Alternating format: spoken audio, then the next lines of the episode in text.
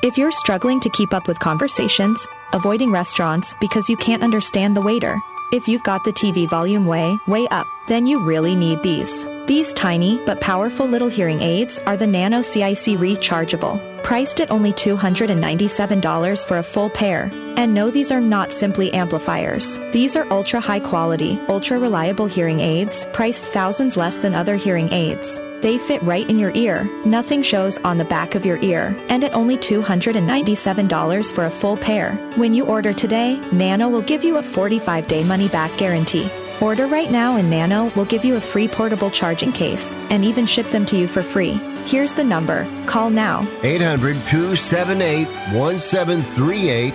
800 278 1738. 800 278 1738. That's 800 278 1738.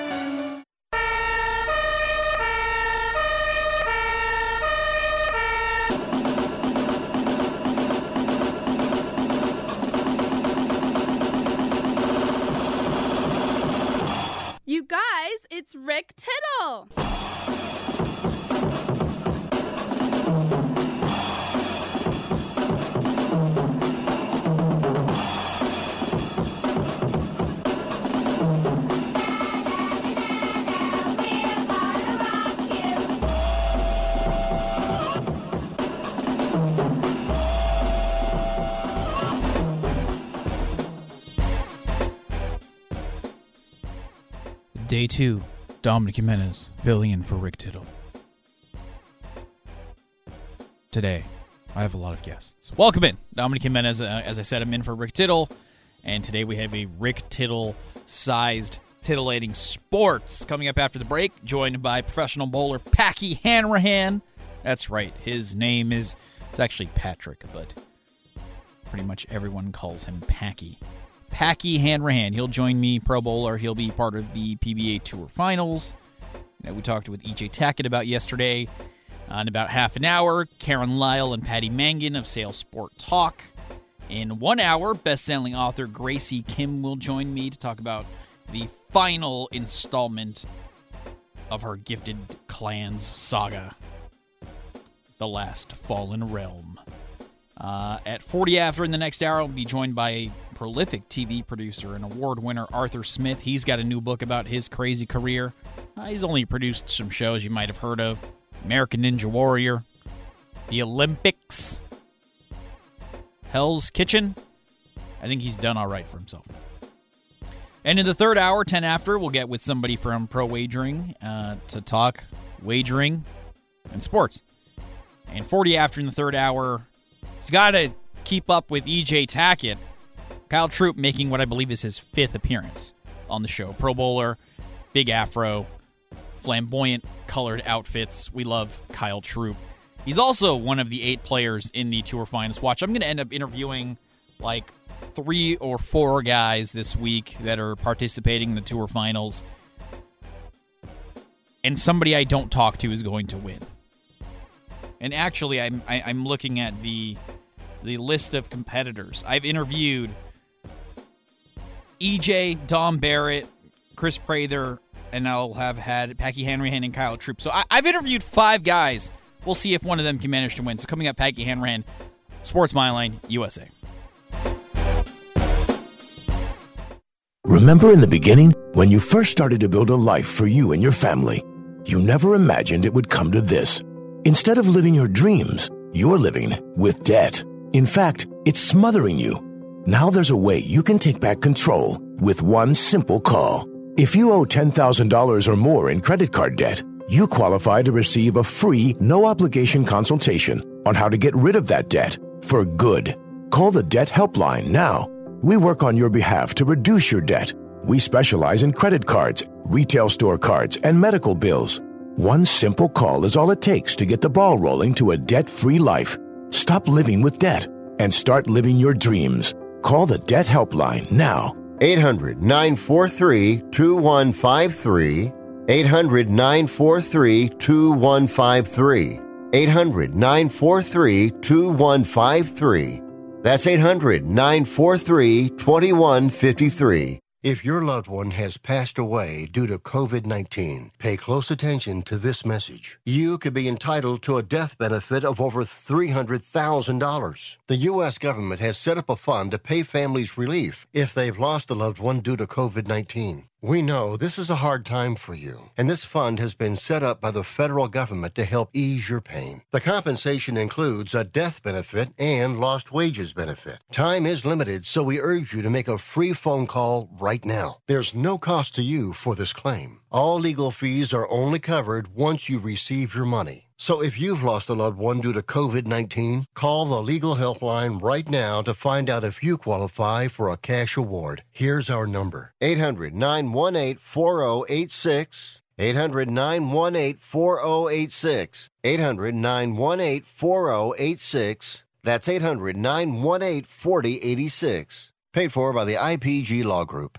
This is a true sad story for ADT, the leader in home security systems. My favorite dog, Oliver, was stolen from our garage recently. If I had a camera system installed in my home from ADT, I would have known exactly what car possibly pulled up in my driveway and stole my little friend. If I had a security system from ADT, my dog would still be here. I called ADT this weekend and they're coming out in a few days to install a camera and a new security system. Unfortunately, Unfortunately, it's a little too late for me. Listen, protect everyone you love in your family. Call ADT now. Have them come out and give you a quote to install a full security system in your home. Don't let it be too late for you. Call right now. Paid for by the Home Security Hotline. 800 361 3491. 800 361 3491. 800 361 3491. That's 800 361 3491.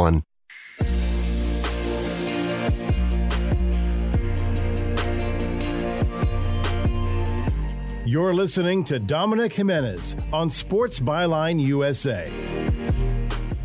Welcome back into the show. As you know, I've said it many times over the years. I'm a bowler. I am a big fan of watching bowling, and I've had the opportunity to interview some of the greatest names in professional bowling of the last 10 to 20 years. One person I have yet to speak with I'm going to rectify that right now, and that's because I'd like to welcome in my guest, Packy Hanrahan, Pro Bowler, two PBA Tour titles, both of them this season. He's also a two time Elias Cup winner in the PBA League with the Portland Lumberjacks. And Packy is joining me because he'll be competing in the PBA Tour Finals Friday, June 23rd to Sunday, June 25th in Arlington, Washington. The top eight players in terms of points over the last two seasons get to participate and Packy will be making his first tour finals appearance. Pro Am on Thursday, a practice and meet and greet on Friday, position round on Saturday, and the stepladder finals on Sunday. Tickets available at PBA.com. Packy, welcome to the show. Uh, what does it feel like knowing that you've bowled well enough over the last two years to be able to compete in a very exclusive tournament, which is literally the eight best bowlers over the last two years? Uh, it feels great. It feels great. Yeah, I mean, just knowing that I've been able to get into that top eight uh, really would kind of took me by surprise with like two uh, two tournaments left. All right, and uh, you know you've won your first two titles this season. What did that mean to you in terms of kind of validation as a pro? Because yeah, you can be very good, you can be you know top ten finish here and there, but I think there's something different in terms of just that mental validation of you know I can go out and win on this tour. Uh yeah, it's um, it's a crazy feeling to just know that you work all those years, hours, countless, countless, countless hours um, to try and win. And it's almost, you know, it's almost that crazy mindset of I'm going to put in a ridiculous amount of hours for the hope that something can happen. Um, where you put in all that, and then it finally does happen, and it hits you. Um, and it might not ever really hit you. Like I, I couldn't really believe it, and it slowly started to settle in. And um, yeah, it was just really, really special to to be able to win and know that hey, I yes, I can bowl well in these tournaments. Yes, I can make TV shows, but on top of that, I can also call myself a champion at the end of the day. And one of the things that I've, I've enjoyed getting the different takes from the bowlers over the last few years is how they kind of handled the pandemic because most of the, the people I've spoken with were well into their careers. They were able to do this or that. The pandemic hit pretty early on in your pro career. How, how did you kind of navigate that weird time for you where there's I know the PBA was actually one of the first leagues to come back, but for a brief period of time, what was that like trying to navigate it early on in your pro career? Yeah, actually, uh, it was really the first time that I had not practiced every day um, for since I went to college, where I was practicing five, six days a week and bowling tournaments on the weekends. If I had a tournament Saturday and not on Sunday, I'd practice on Sunday when I got back. Um, and I actually started up a YouTube channel, mm-hmm. um, which I also think kind of helped. We did some coaching, me and a group of my friends, and then slowly we stopped doing coaching and it turned into um, a channel that I ran and we did some ball reviews and stuff like that. And having that ability to make bowling a little more fun for the viewers and kind of relieve some of the potential stress, the financial stress that would have come with being a bowler during the pandemic, all of that kind of stuff. Um, definitely helped me out a bunch, as well as almost like a mental and physical reset of my game um, which was cool, especially after all those times that I'm not I'm not going to lie to you. I did have plenty of practice sessions outdoors um, in my yard with either some bowling balls or some different tools that a couple of my friends make. But uh, it was it was a nice reset and you know to the body where I, I didn't practice, and then on top of that, finding other sources of income was huge for me. You mentioned uh, your college days. You walked on at Wichita State. Now, to the listeners who don't know, that's basically like walking on as a football player at Alabama. Uh, Wichita State, one of the premier powerhouses in college bowling. What was that experience like walking on successfully? I know it took you a year to get onto the main squad, but you were there for multiple years after that. What was that experience like for you? Yeah, kind of uh, not. I mean, I'm definitely going to sell sell myself probably right on spot. Hopefully, um, it was it was a little bit like the Rudy the movie Rudy, uh, where okay. I you know I walked on like you said and made the JV team or in the Alabama football or the Notre Dame football world.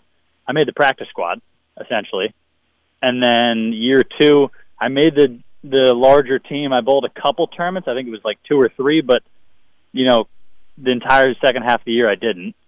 Um, year three was the same, and my final year was also really the same. And then uh, we had a kid that didn't quite make grades for nationals, so I actually was the eighth man selected up, and I bowled like every frame of the national competition, which was um, almost surreal in itself. And I thought that would be one of the highlights of my career because um, you know if I'm if I'm bowling on the best college team, yeah, those kids are amazing, but um, if I'm not as good as those kids, how am I going to be? How am I going to beat the best players in the world? Mm-hmm. Um, and then I was bowling really well in some amateur events in the off season, and decided after that, just um, my parents told me they'd help me out financially to pay for it, and uh, just see. They they told me that they rather would see me at you know 25, 26, saying, "Oh, like you know, I I went on tour, but I couldn't quite make it. Then being 25, 26, and saying, "Oh, I wish I would have tried." Ah, I love that. That's uh, one of those nothing ventured, nothing gained kind of things. We're speaking with Packy Hanrahan, Pro Bowler, two PBA Tour titles. He'll be participating for the first time in his career in the PBA Tour Finals, June 23rd to Sunday, June 25th in Arlington, Washington. Only the top eight bowlers get to participate in that. A couple more questions here for Packy. Uh, tell me a little bit about the transition because you you know you were a state champion in high school to not getting a lot of run in college, and then when you did go pro, you had you had some struggles early on, and then as we talked about, the pandemic hit. So how did how have you able been been able to bounce back from going from the highs of high with state championship in high school to uncertainty in college and early on in your tour uh, career to where you are now, one of the top eight bowlers over the last two seasons, getting to bowl in the PBA Tour Finals? Yeah, it's it's crazy, and uh, I've always just looked around and thought that there were other pe- other people better than me. and kind of used that as motivation. Um, and on top of that, just use those people as a resource um, for information, for help, uh, knowing that I would help anybody, hoping that they would also help me too. Um, yes, I was a state champion in high school. Uh, however, I knew that Connecticut high school bowling wasn't even close to as good as other high school bowling around the country. I know it was kind of in the in the beginning stages where I was the best average on my team with like a 195. Um, and that was best average in my league by quite a bit. Mm-hmm. So I, I knew that it wasn't like I was the state championship, you know, captain of this powerhouse team. It was, you know, a powerhouse team in the worst state, one of the worst bowling states. I feel like just in terms of like the competition. So I knew going to Wichita that it wasn't going to be great um, in terms of like I'm not going to go there and be one of the best players. I'm not even going to make the team, and I knew that going in. But just using those people and always choosing to go to the best places, knowing that it hey, it, it doesn't really matter for me if I I don't want to ever be the best player because then I feel like I'm in the wrong place. Um, where I can, I'd rather chase it and say, okay, how good can I get? I'm not going to get very good if I'm the best player there because I can't learn a lot. Mm-hmm. Whereas if I'm one of the worst players there, how much how much more can I learn? I know I'm going to be able to put in the hours and put in the work, but how much more can I learn and how good can I get? Uh, and I didn't know if I'd ever make the team at Wichita State. I didn't know if I'd ever bowl a single tournament with a jersey on. Um, but I knew that I'd get way better there than I would anywhere else in the country. And then going to the PBA tour was just one of those things like, oh, let's try it out again. Maybe my first year, maybe I don't cash once.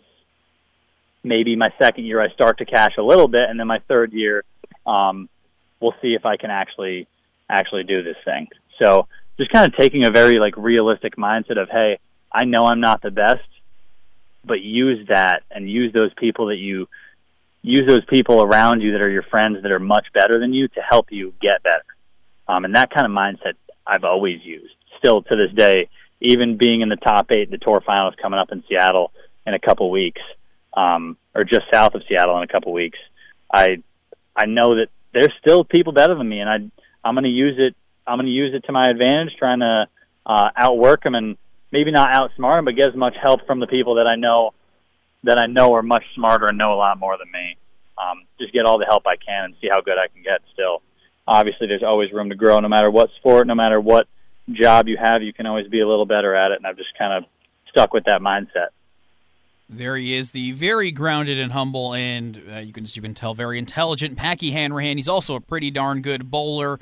Two PBA Tour titles, both of them have come this season. He'll be making his first Tour Finals appearance, as he said, just south of Seattle in Arlington, Washington, June 23rd to June 25th. And again, Packy, one of the top eight players in terms of points. There'll be a meet and greet, a pro am, positioning round, and step ladder finals. And if you're in the area, tickets are available at pba.com. Packy, thanks so much for taking some time and joining me today. It was a pleasure having you on. Yeah, I appreciate it so much. Thank you. I'm Dominic Jimenez. This is Titillating Sports on the Sports Byline USA Broadcast Network.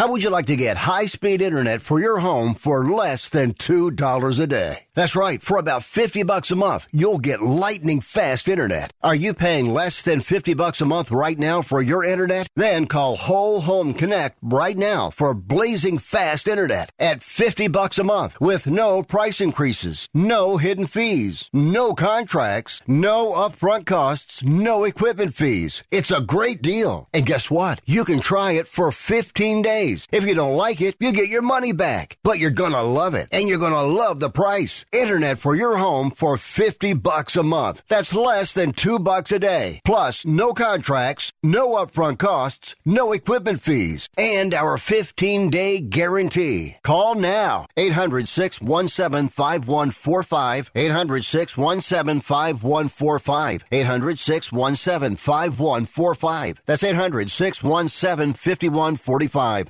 Has your heater or air conditioner busted? Appliance broken? Computer crashed?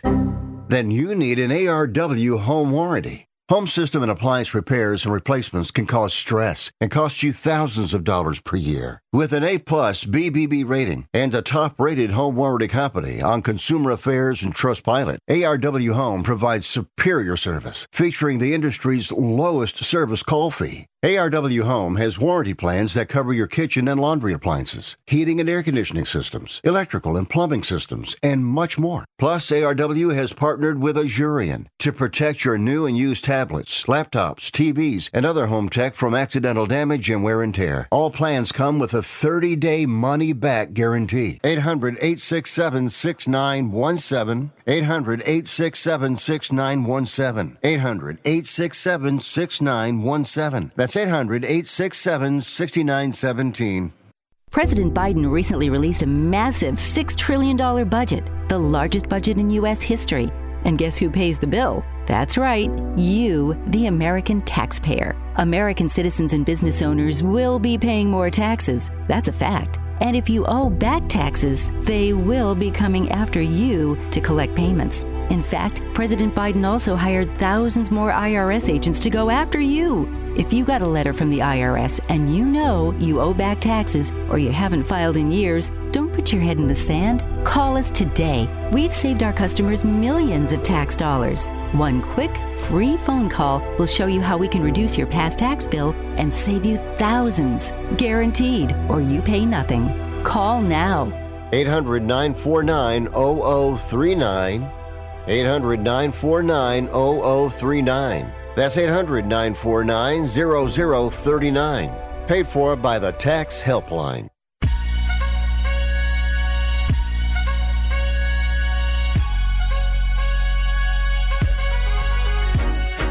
You're listening to Dominic Jimenez on Sports Byline USA.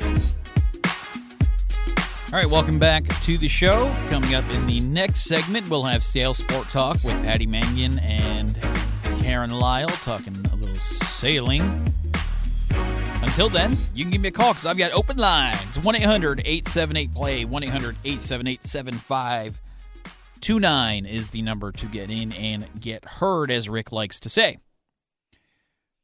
All right, it's uh, it, it, you know it's funny. It's it's a weird time of the year. So when I when I get told, hey, you're filling in for Rick, I'm like, all right, cool. Uh, oh man, the, NBA finals have a weird schedule. They're playing like once, twice a week. Uh, NHL finals are pretty similar. Baseball's it's June. Yeah, how excited are we about baseball in, in terms of the importance of every single game? We're not there yet.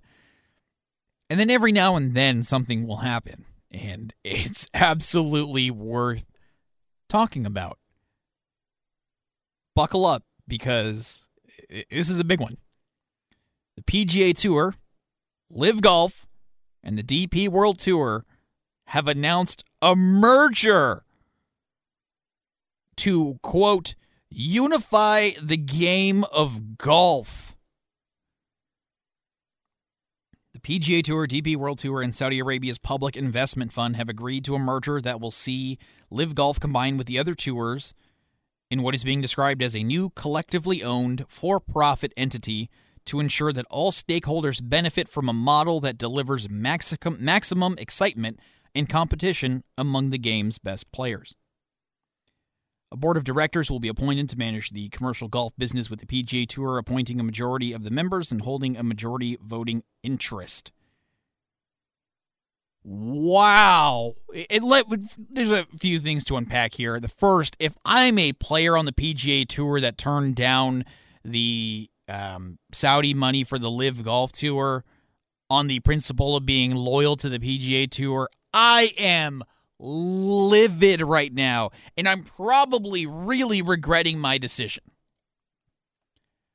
because those players got the big payday from LIV Golf, and now they're clearly going to be welcomed back on the PGA Tour because they merged.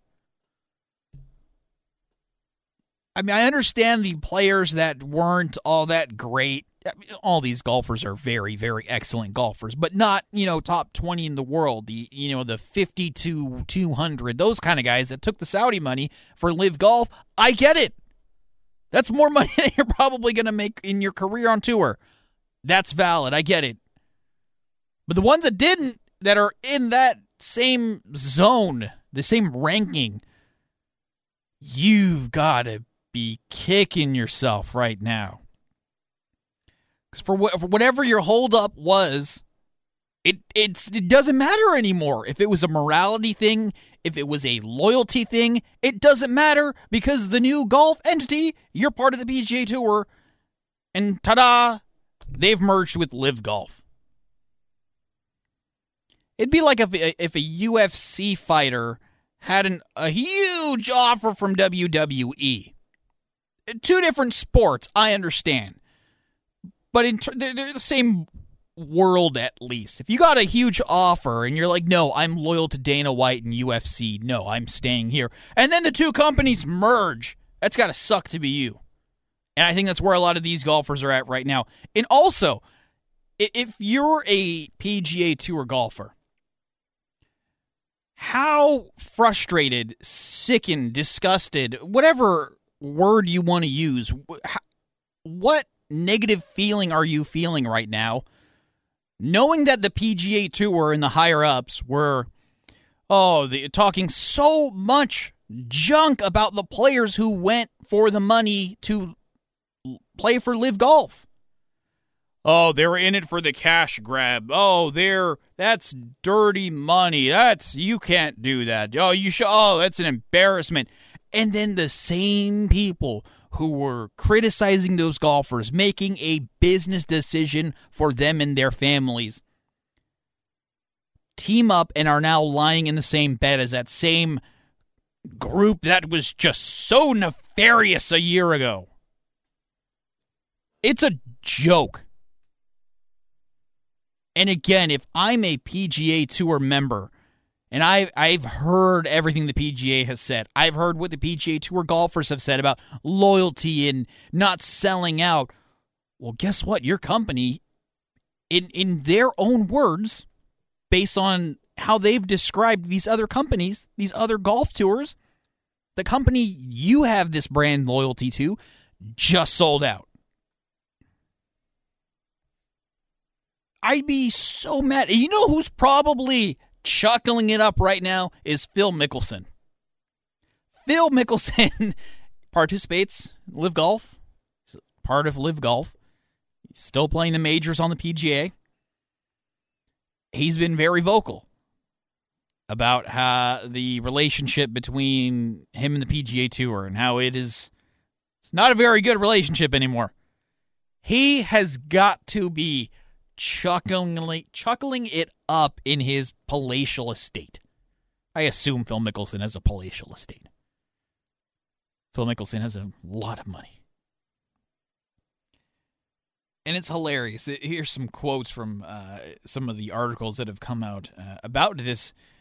The group claims the move is being made to unify the game of golf on a global basis with a plan to grow these combined commercial businesses drive greater fan engagement, and accelerate growth initiatives already underway.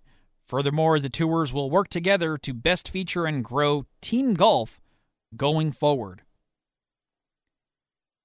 So, all of the PGA Tour purists who didn't like the idea of LIV Golf and with teams and everything, guess what sounds like might be part of the PGA Tour in some capacity moving forward? Team golf! Novel concept, huh? It's I I wonder the the people who were purists and were like die hard loyal. I'm not just the players or the higher ups and the board of directors. But I'm talking about fans too. How they feel about it. Because if they, if they've listened to exclusively what the PGA Tour has said, they think LIV Golf is evil and is horrible and is ruining the sport And now that the companies are and the tours are working together, eh, they may not know how to feel. Are they mad? Are they grossed out? Are they jaded? I I don't know. But some of the play here's some of the players who are uh, part of LIV Golf: Brooks Koepka, Dustin Johnson, Phil Mickelson, Sergio Garcia, Bryson DeChambeau, Cameron Smith, Joaquin Niemann. The PGA Tour revoked their ability to play in its league as a uh, middle finger to them for abandoning them for LIV Golf. And then, and you know, we've seen bits and pieces of the PGA Tour realizing not that they completely screwed up, but that they may have whiffed a little bit in the sense that they've raised their prize fund a lot for their tournaments since LIV Golf was created.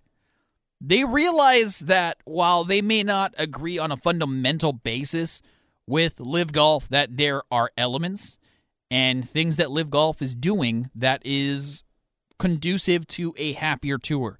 And the PGA has they've molded some of their decision making based on what LIV Golf has done. I'm just saying is I think this is the best thing that could have happened for sports because while LIV Golf has some great players and they have the money backing them to be exciting, their TV deal in the United States at least is whack. And nobody's watching it because they don't know where to find it. That's the problem. Now you put it with the infrastructure the PGA Tour already has you don't have to hear stories about infighting between the two tours. I think this is good for golf. Maybe not for the PGA Tour purist, but good for golf. All right, coming up next, heading out onto the water, Sail Sport Talk with Karen Lyle and Patty Mangan. I'm Dominic Mendez. This is Titillating Sports.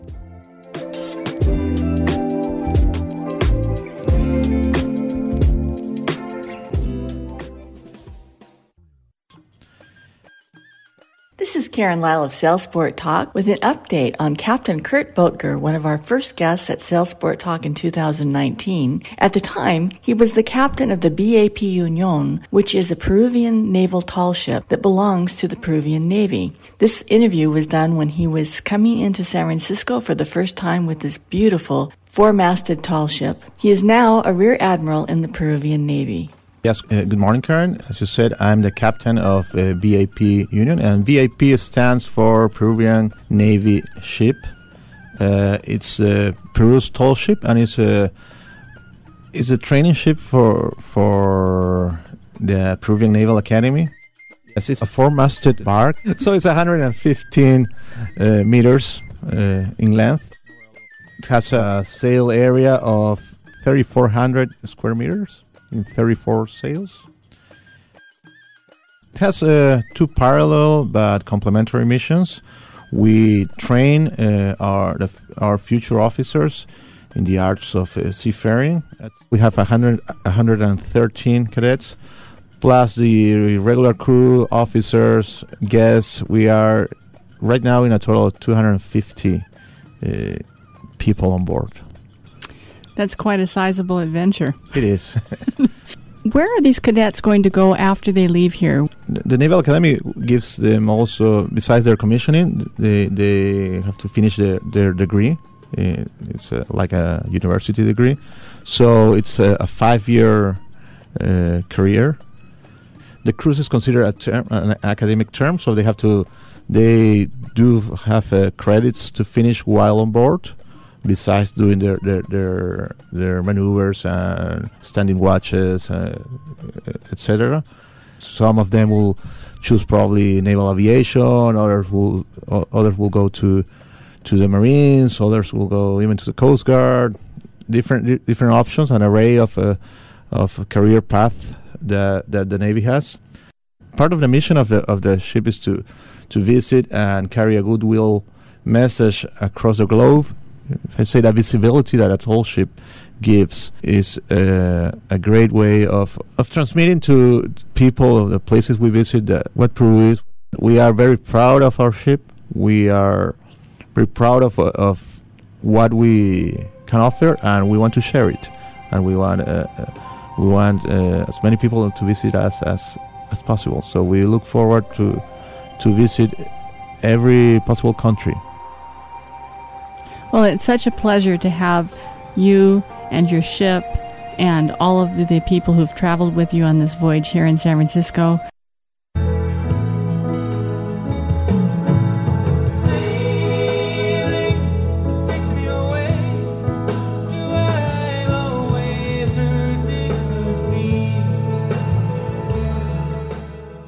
All right, welcome back to the show. Dominic Jimenez. You hear the music, you see the time, and it is time for Sail Sport Talk and sailsporttalk.com. Working to get Patty Mangan, but I am joined at the moment by Karen Lyle. Karen, how are you doing today?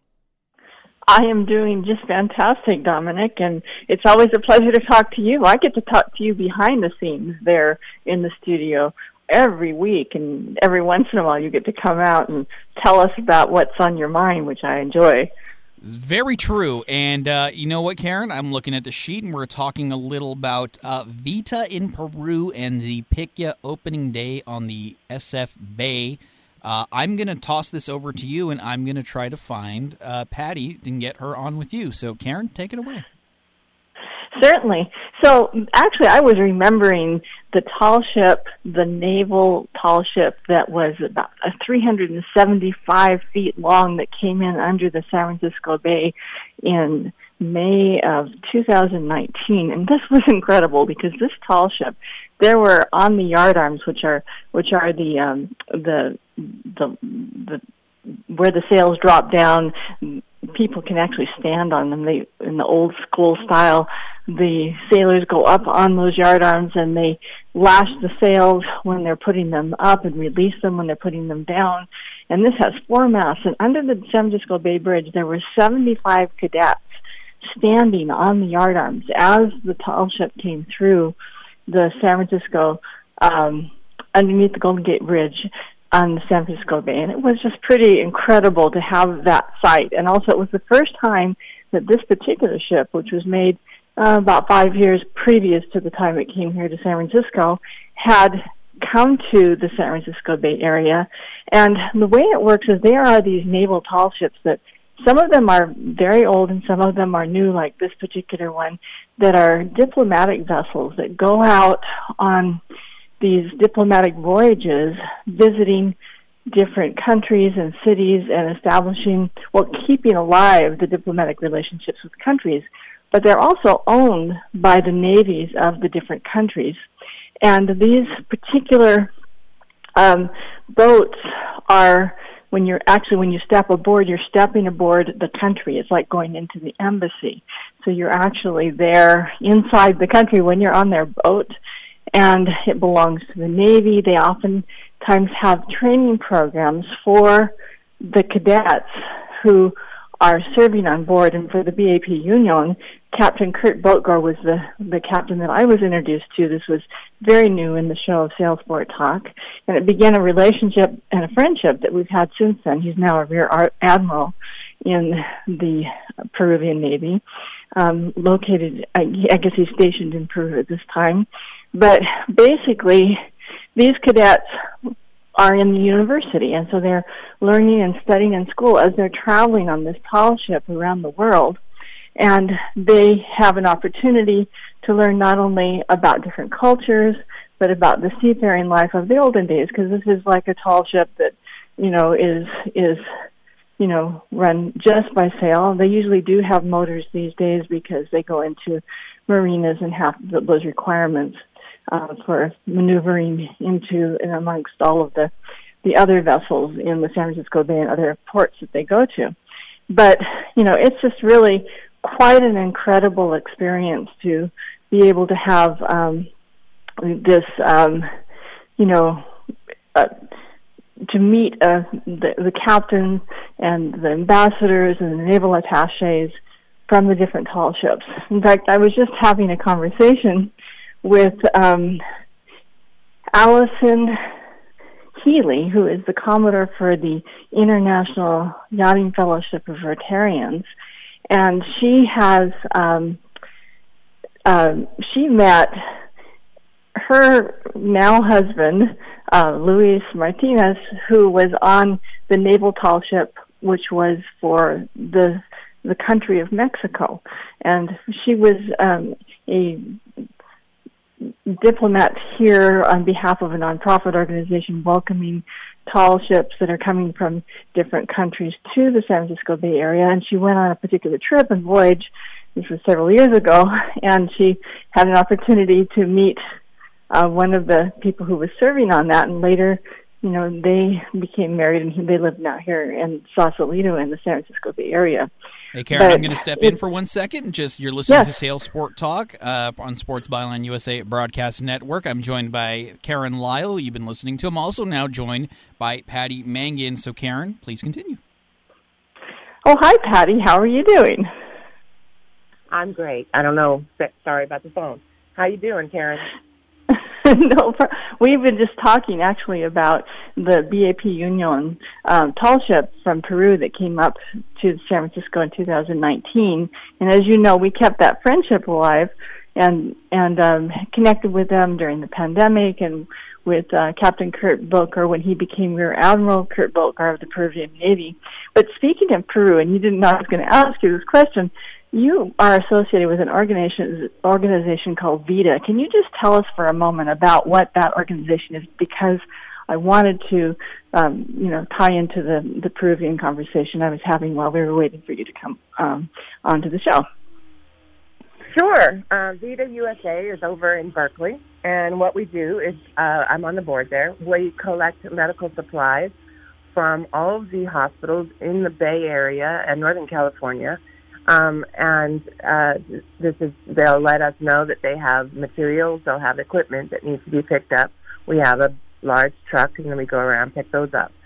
That comes back to the warehouse, gets sorted, and then um, is sent off in shipping containers, large shipping containers, and packed off to uh, one of our major ports. Of course, is Lima, and then um, from there, if it gets uh, container gets to Lima, it goes to our Vida Peru uh, warehouse where then it is uh, disseminated throughout 96 different micro clinics in the country.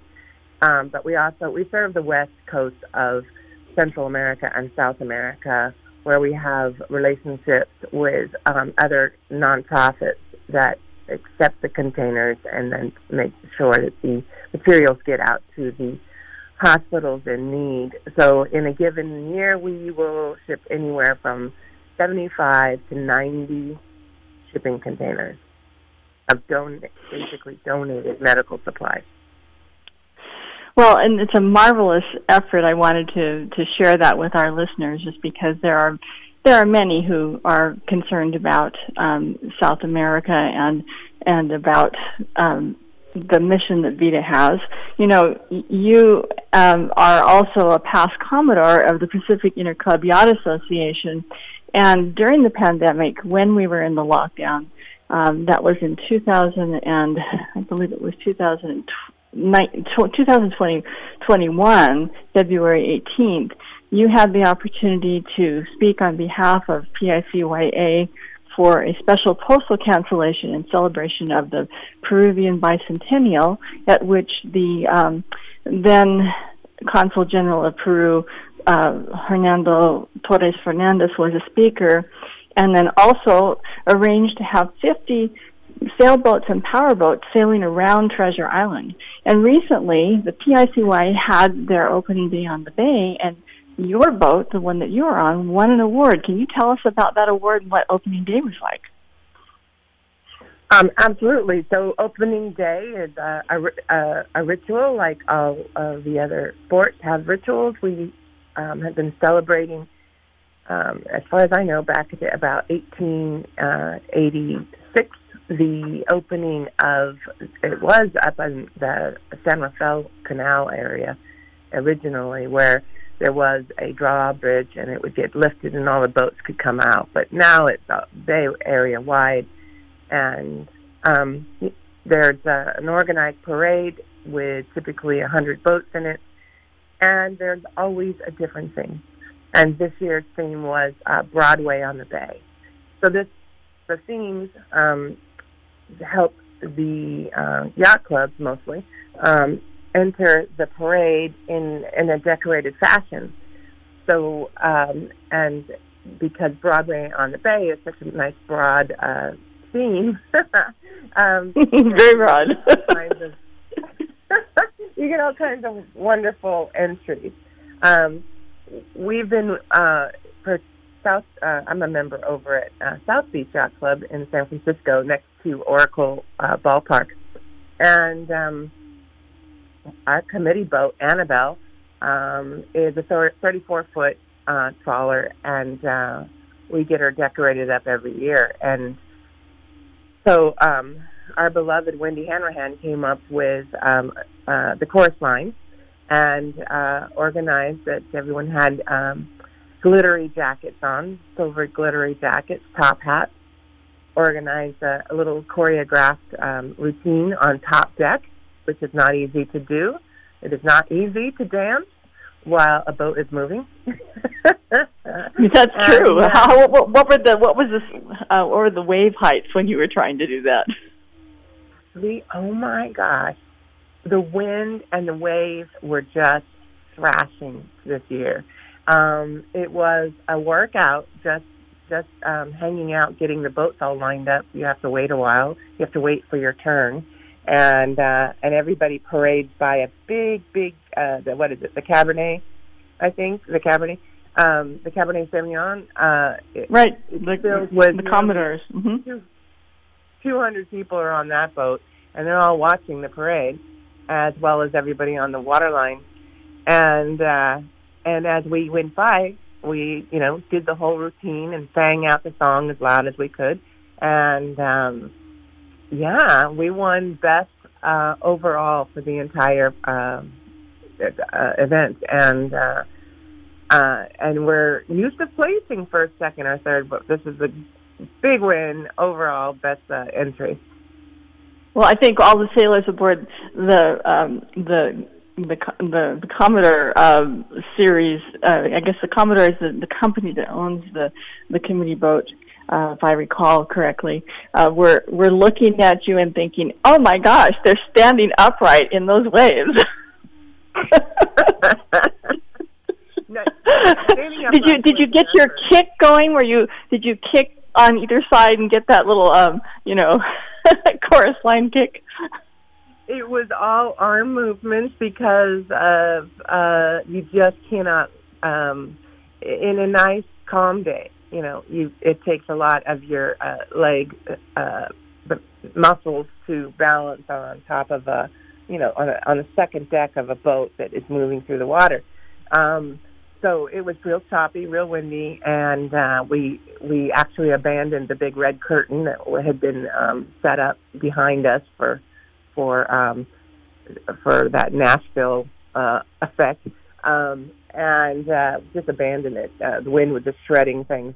So um, no, it was uh, it was it was interlocked arms, uh, one arm interlocked, and then the other one with a a, a hat, and then it was a really great routine with the hat going up and out and down. Oh, I love it, Patty. And you know, it's such. I'm so I'm so glad to be able to talk to you about that, and um, and come back again to the Pacific Interclub Association's uh, opening day on the Bay. This is Karen Lyle of Sailsport Talk, and so happy to have all of you listeners with us every week, listening on Tuesdays wherever you are in the world, uh, on the American Forces Network, on TuneIn, um, TuneIn Radio, and uh, iHeartRadio, 700 radio stations around the world. It's great to have you. Thank you so much. Karen is coming from my job, wrapping it flawlessly, heading to break there. Sail Sport Talk. Karen and Patty, thank you so much. We'll talk to you next week. Thank okay, you. Dominic. All right, that is Karen Lyle and Patty Mangan of Sail Sport Talk and Sail Sport Talk Talk.com. More on the other side.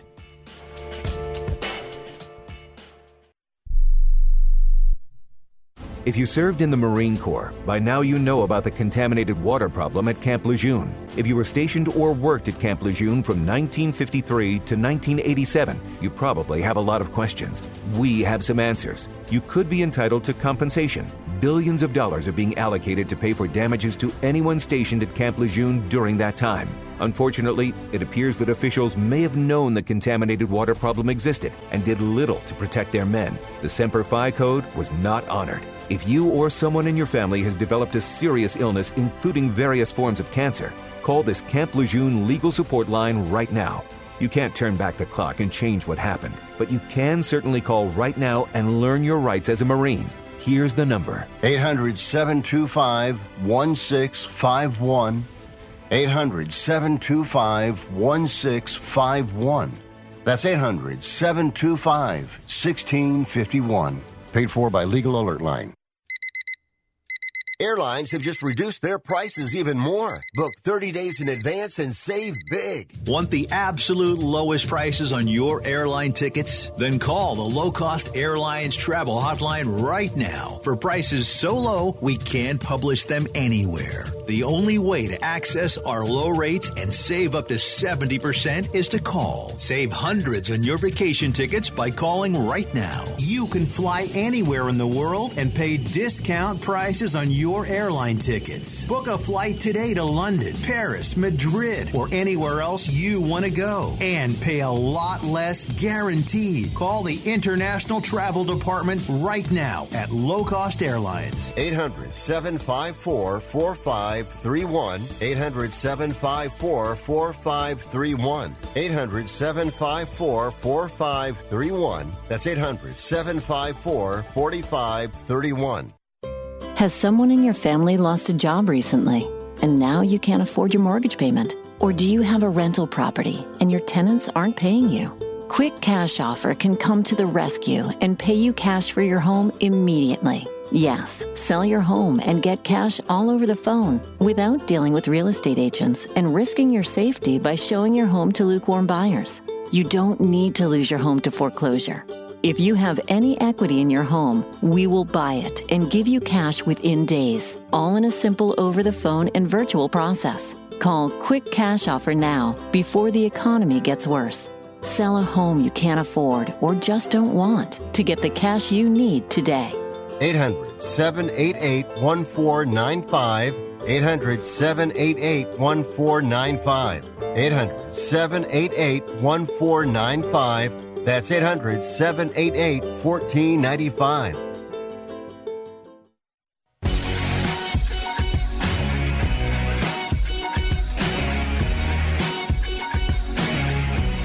You're listening to Dominic Jimenez on Sports Byline USA.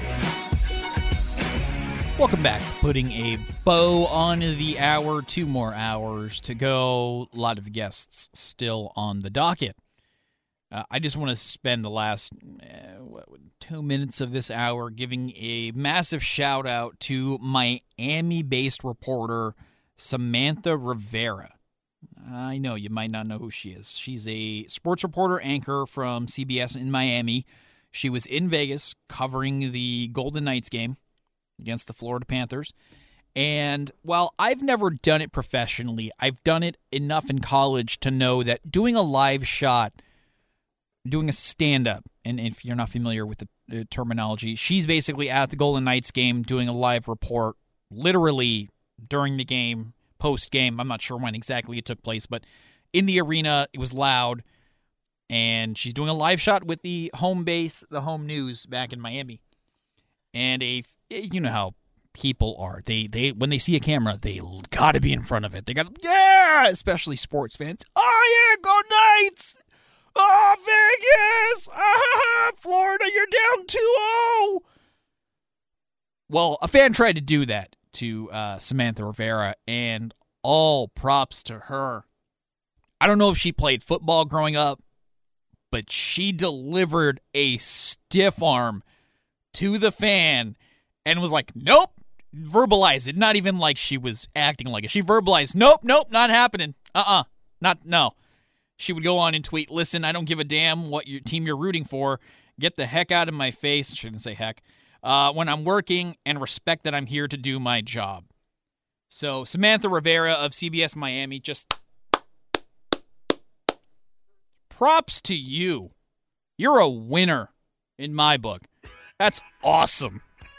Stiff armed an unruly fan trying to take over her live shot. She's trying to do her job.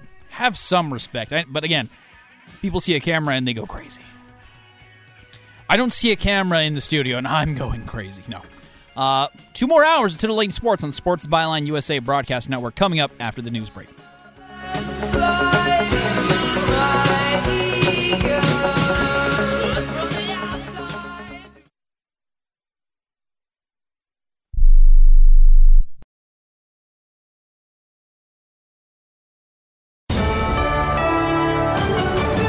USA News, I'm Rich Johnson. The future of AM radio in cars is the subject of a congressional hearing today, with lawmakers from both parties agreeing AM needs to stay. Here's Republican Congressman Bob Latta of Ohio. Its unique frequency characteristics allow signals to travel far and wide, overcoming geographical barriers and reaching both urban and remote areas.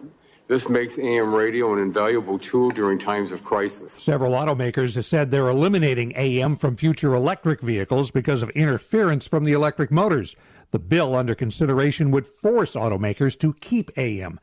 Europe's largest nuclear plant's in danger of running out of cooling water thanks to the explosion that destroyed much of a huge dam in southern Ukraine. As for who did it, Ukraine blames Russia for blowing up the strategic dam overnight, which is under Russian control in the Kherson region. President Zelensky calling it a terrorist attack, while Russian state media accuses Ukraine of attacking the dam without providing any evidence. NBC correspondent Molly Hunter in Kiev. More than 1,400 people from several small towns downstream from the breached dam have been evacuated. First, it was churches. Now, New York City Mayor Eric Adams wants to house migrants in private homes and paying homeowners to do it. Yesterday, Adams announced deals with about 50 churches and other houses of worship to start housing single adult male migrants.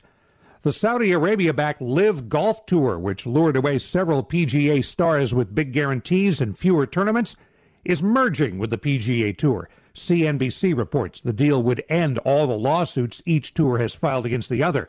And the Oakland A's plan to move to Las Vegas has hit a big roadblock. The Nevada legislature adjourned last night without approving the nearly $400 million in public financing the team wants to build a new stadium.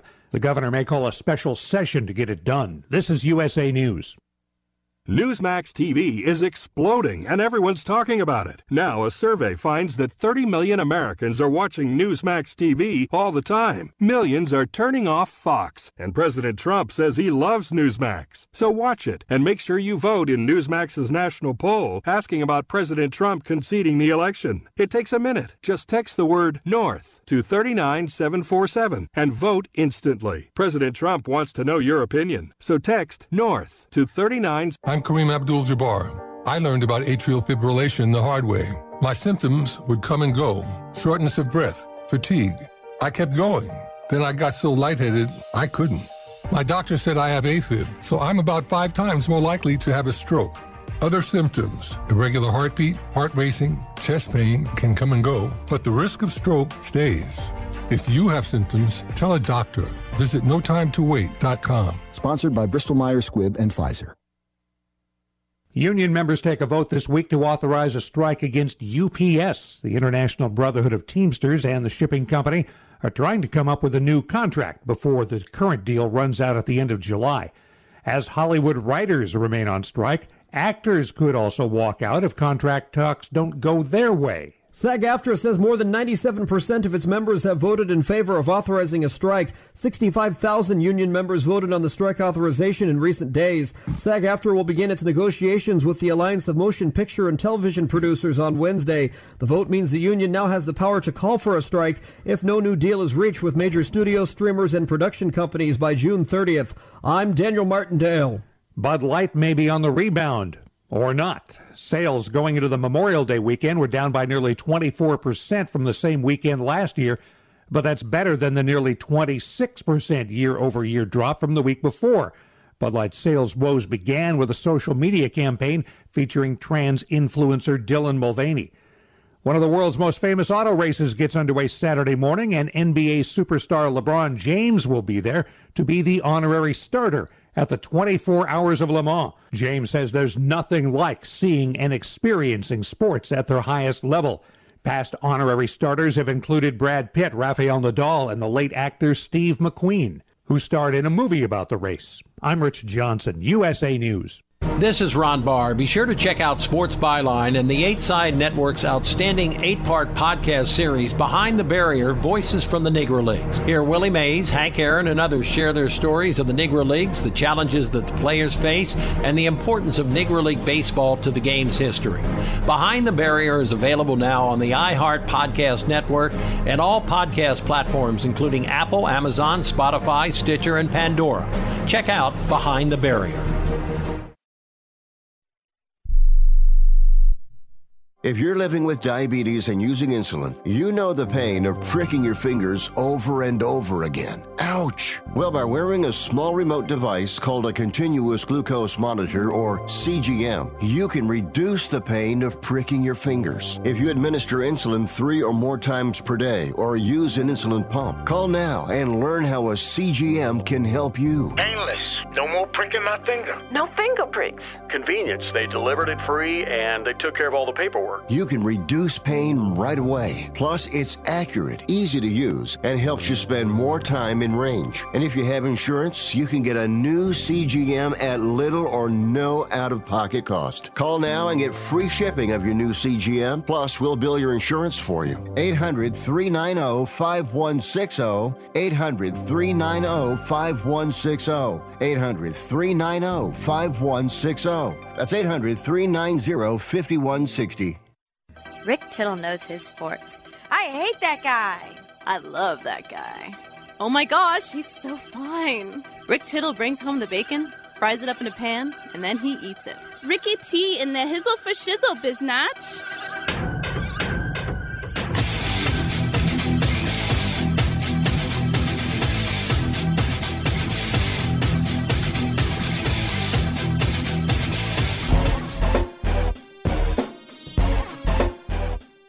Welcome back to the show. Dominic Jimenez in for Rick Tittle this week, at least until Thursday. And then my guy Daniel Ogden will fill in for me on Friday.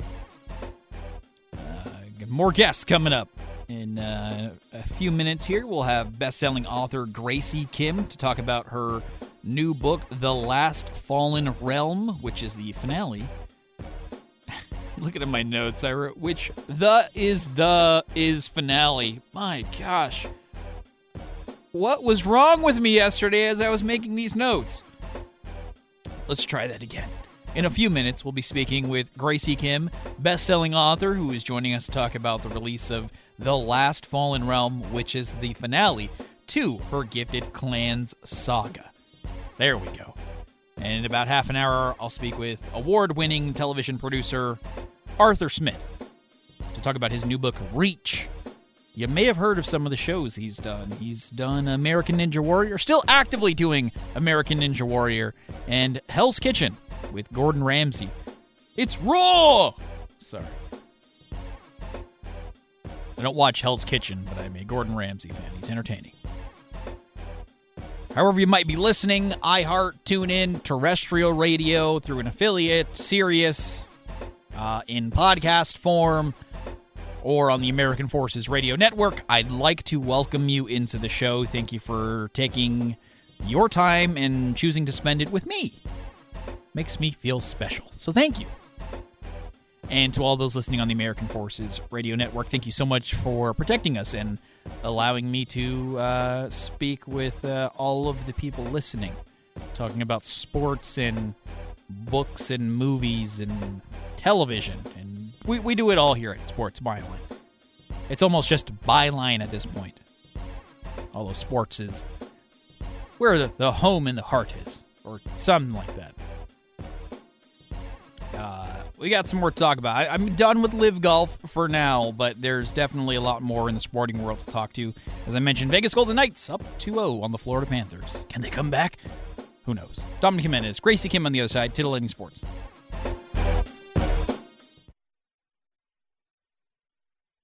Wendy's Strawberry Frosty is back for the summer. Because if it's summertime, it's Frosty time. Beach time, Frosty time. Tea time. Me time, Frosty time. Treat yourself to Wendy's Strawberry Frosty this summer and make time for Frosty time. Choose wisely. Choose Wendy's. Now open till midnight or later. Limited time only. Participating U.S. Wendy's. Hours may vary.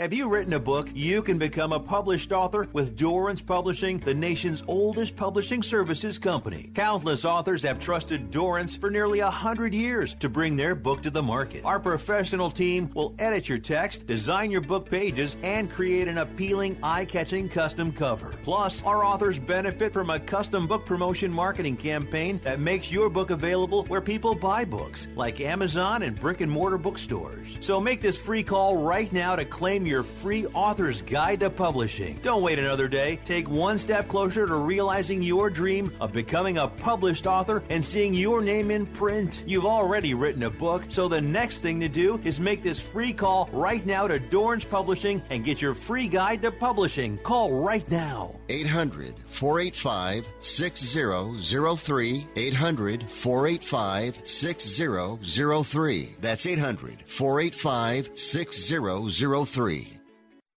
Everyone watches more than five hours of television. Really? And that's not counting mobile viewing. Get Dish TV and make that time worth it. With Dish, you can get hundreds of channels, access to all kinds of sports, tons of movies, premium channels, and more. Another thing that's really cool with Dish is you can watch most of your favorite shows on your mobile device anywhere for a lot less than cable. Yes, that's right. We are asking you to watch more TV and not less TV, but make it better television with Dish this time, anytime, anywhere. So call right now and learn how easy it is to save on your television bill and get the most out of your TV viewing experience. Dial that number and I promise you we're here waiting for your call because we want to save you money and give you better television. We are Dish TV. 800 293 0328. 800 293 0328. 800 293 0328. That's 800 293 0328. This is Ron Barr. Be sure to check out Sports Byline and the Eight Side Network's outstanding eight part podcast series, Behind the Barrier Voices from the Negro Leagues. Hear Willie Mays, Hank Aaron, and others share their stories of the Negro Leagues, the challenges that the players face, and the importance of Negro League baseball to the game's history. Behind the Barrier is available now on the iHeart Podcast Network and all podcast platforms, including Apple, Amazon, Spotify, Stitcher, and Pandora. Check out Behind the Barrier.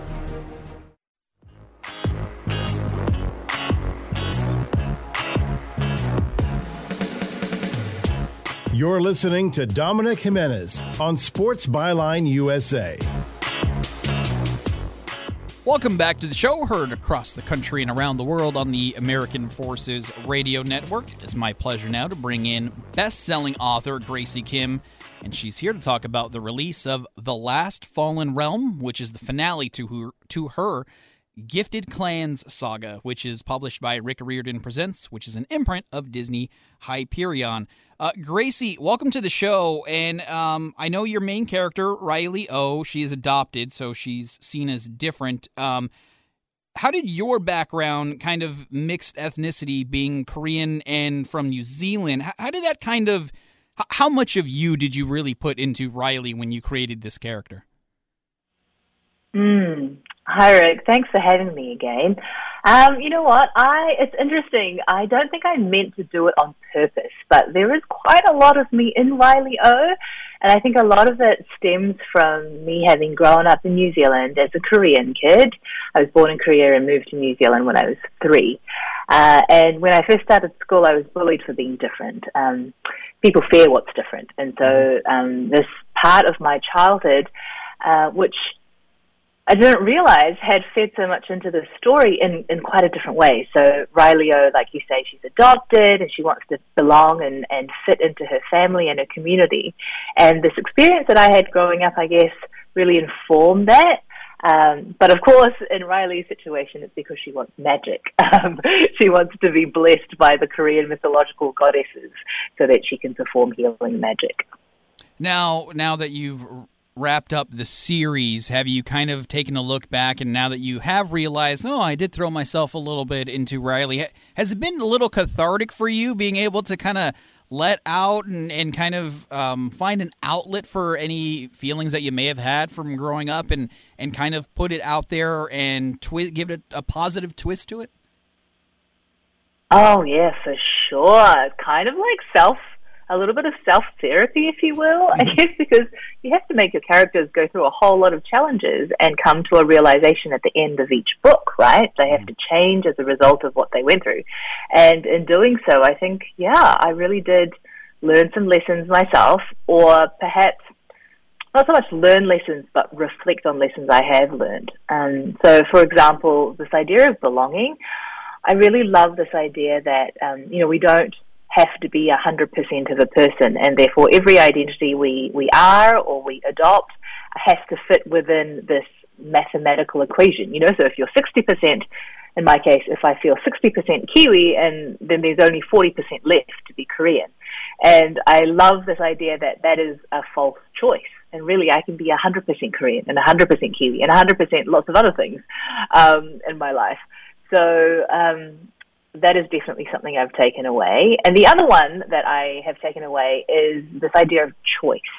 That um, regardless of what life may throw at us as a curveball, um, what I have discovered through this character um, and through these books is that uh, the decision to come out of any situation, um, and like you say, with a positive spin, or to, to take what you've learned and apply it in a way that's uniquely yours, um, that choice is yours because it's um, a decision that, regardless of your age, is not something somebody else can make for you, and it's definitely not a choice that somebody else can make for you um, or take from you. So, um, yeah, I think choice is the other thing I've definitely discovered through these books.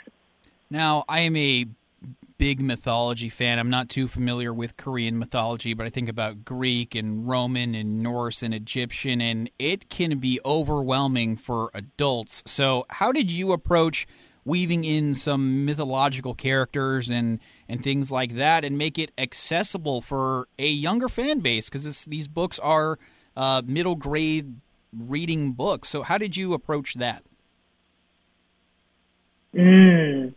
You know, it's interesting. When I first started researching Korean mythology, I was really worried that I would tell the stories wrong.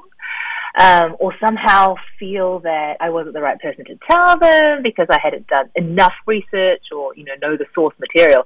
But I quickly learned that actually um, a lot of these stories are spread orally um, through generations. And so every time they're shared, they're updated and upgraded and added with the flair of the storyteller to suit the times, to suit the circumstance, the scenario, the society. Um, and so when I, I guess, embraced that, I found that it was actually you know, really fun to be able to put my flair on it. And it just so happens that my flair is um, young.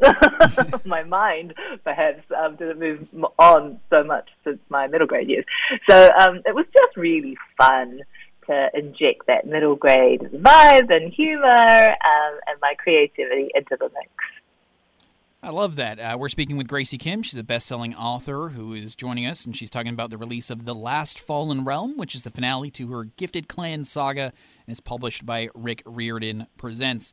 Now, Graci, I, I you know I, I read through uh, the book a little bit. I looked at some of the press material, and and I just I get surprised at how many different ele- thematic elements. You know, I, I think of any kind of successful book for the most part sticks to one thing. It's a spy a spy book, or this is a legal thriller, or that's a magic book. And with you, you bring action, you bring fantasy, you bring mythology how difficult was it blending all of these different elements and creating not just one cohesive story, but a trilogy that spans multiple years and multiple stories and has been solidly con- con- continuous? well, you know, I think it stems from my own short attention span.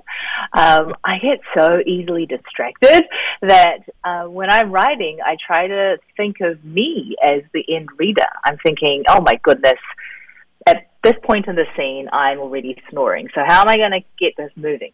I think that has um, really helped um, to create scenes that, like you say, have a bit of this, have a bit of that, but really has propelling action through it and that has been so enjoyable. Um, and in terms of over the three books, it's interesting. I before starting the series, I kind of envisaged the story as a three book thing. And so it kind of never struck me that it could be more than that. I just had this very finite um, pattern of how the story would go. Um, so I kind of just went with it, I guess. Now, you mentioned going into it, you had an idea that it was going to be a three book series. And now that the third book, The Last Fallen Realm, is out, how do you feel? Because this is kind of your baby. This is something that you spend a lot of time on, you've had success with. Characters of your own design, Riley, shaped in a, a little bit after yourself. So, wh- what are some of the emotions and feelings that you've gone through through the finishing process of writing the third book, and now that it's out, the finality of the series? Mm. So while I was drafting this last book, honestly, I just found it so difficult. The amount of times I wanted to throw my laptop was was uncannily high. Um, and it was difficult because um, it's just difficult to write a book, I think, full stop. Mm-hmm. Um, but also because I was really sad to say goodbye to these characters. And it seems funny because these characters are creations of my own imagination, really. They don't disappear, they stay really in my head, don't they? But um, I did find it sad. Um, but I mean, at the same time, um, perhaps because of that, I tried really hard to give them a good send off, uh, and I really hope that readers will enjoy what I've um, what I've done with the characters, and hopefully, aren't as sad as I was that we have to say goodbye for now.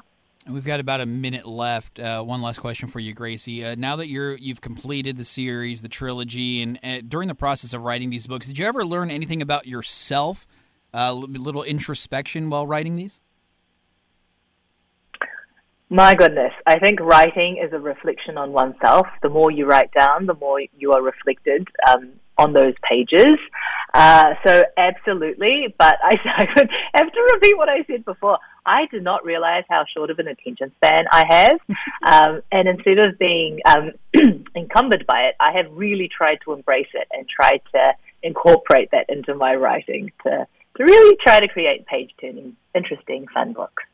That is the voice of the self proclaimed Korean Kiwi, Graci Kim. She's a best selling author, and she was here to talk about The Last Fallen Realm, which is the finale to her Gifted Clan saga, published by Rick Riordan Presents, which is an imprint of Disney Hyperion. Graci, thank you so much for taking some time and joining us. Congrats on the continued success with this series, and congrats on bringing a close to the story of Riley O. We appreciate having you on today. Oh, thank you so much for having me. It's my pleasure. That is Graci Kim again. Out now, The Last Fallen Realm, the finale to her Gifted Clans saga, published by Rick Riordan Presents, uh, which is an imprint of Disney Hyperion, available where books are sold. So go out and get it. Uh, I'm Dominic Jimenez. Open lines on the other side. This is Sports Byline USA.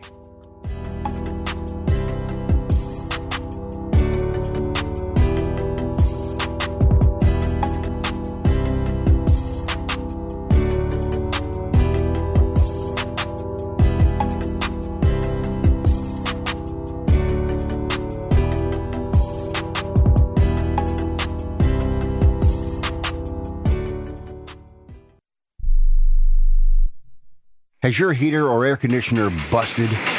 Appliance broken? Computer crashed? Then you need an ARW home warranty. Home system and appliance repairs and replacements can cause stress and cost you thousands of dollars per year. With an A plus BBB rating and a top rated home warranty company on Consumer Affairs and Trustpilot, ARW Home provides superior service featuring the industry's lowest service call fee. ARW Home has warranty plans that cover your kitchen and laundry appliances, heating and air conditioning systems, electrical and plumbing systems, and much more. Plus, ARW has partnered with Asurion to protect your new and used tablets, laptops, TVs, and other home tech from accidental damage and wear and tear. All plans come with a 30 day money back guarantee. 800 867 6917. 800 867 6917. 800 867 6917. That's 800 867 6917. President Biden recently released a massive $6 trillion budget, the largest budget in U.S. history. And guess who pays the bill? That's right, you, the American taxpayer. American citizens and business owners will be paying more taxes. That's a fact. And if you owe back taxes, they will be coming after you to collect payments. In fact, President Biden also hired thousands more IRS agents to go after you. If you got a letter from the IRS and you know you owe back taxes or you haven't filed in years, don't put your head in the sand. Call us today. We've saved our customers millions of tax dollars. One quick, free phone call will show you how we can reduce your past tax bill and save you thousands. Guaranteed, or you pay nothing. Call now. 800 949 0039. 800 949 0039. That's 800 949 0039. Paid for by the Tax Helpline. Hey, airline travelers, let's say you have a problem and you need to change or cancel an existing airline reservation. What do you do? Well, Skywatch is a free service that can help anyone with any airline reservation fix it. Whether you want to cancel it, change your dates, or add passengers, we can help fix your airline reservations so you get exactly what you need. We've updated our computer database and now have access to every airline around the globe. So now you can make one phone call, regardless of who booked your airline and we'll change it, cancel it, and fix it for you. We know the insider secrets to fixing reservations that the airlines don't want you to know about. So if you need to cancel, change, or modify an existing airline reservation, call Skywatch right now. It's a free call, so let us fix it for you. 855 325 5647. 855 325 5647. 855 325 5647. That's 855 325 5647.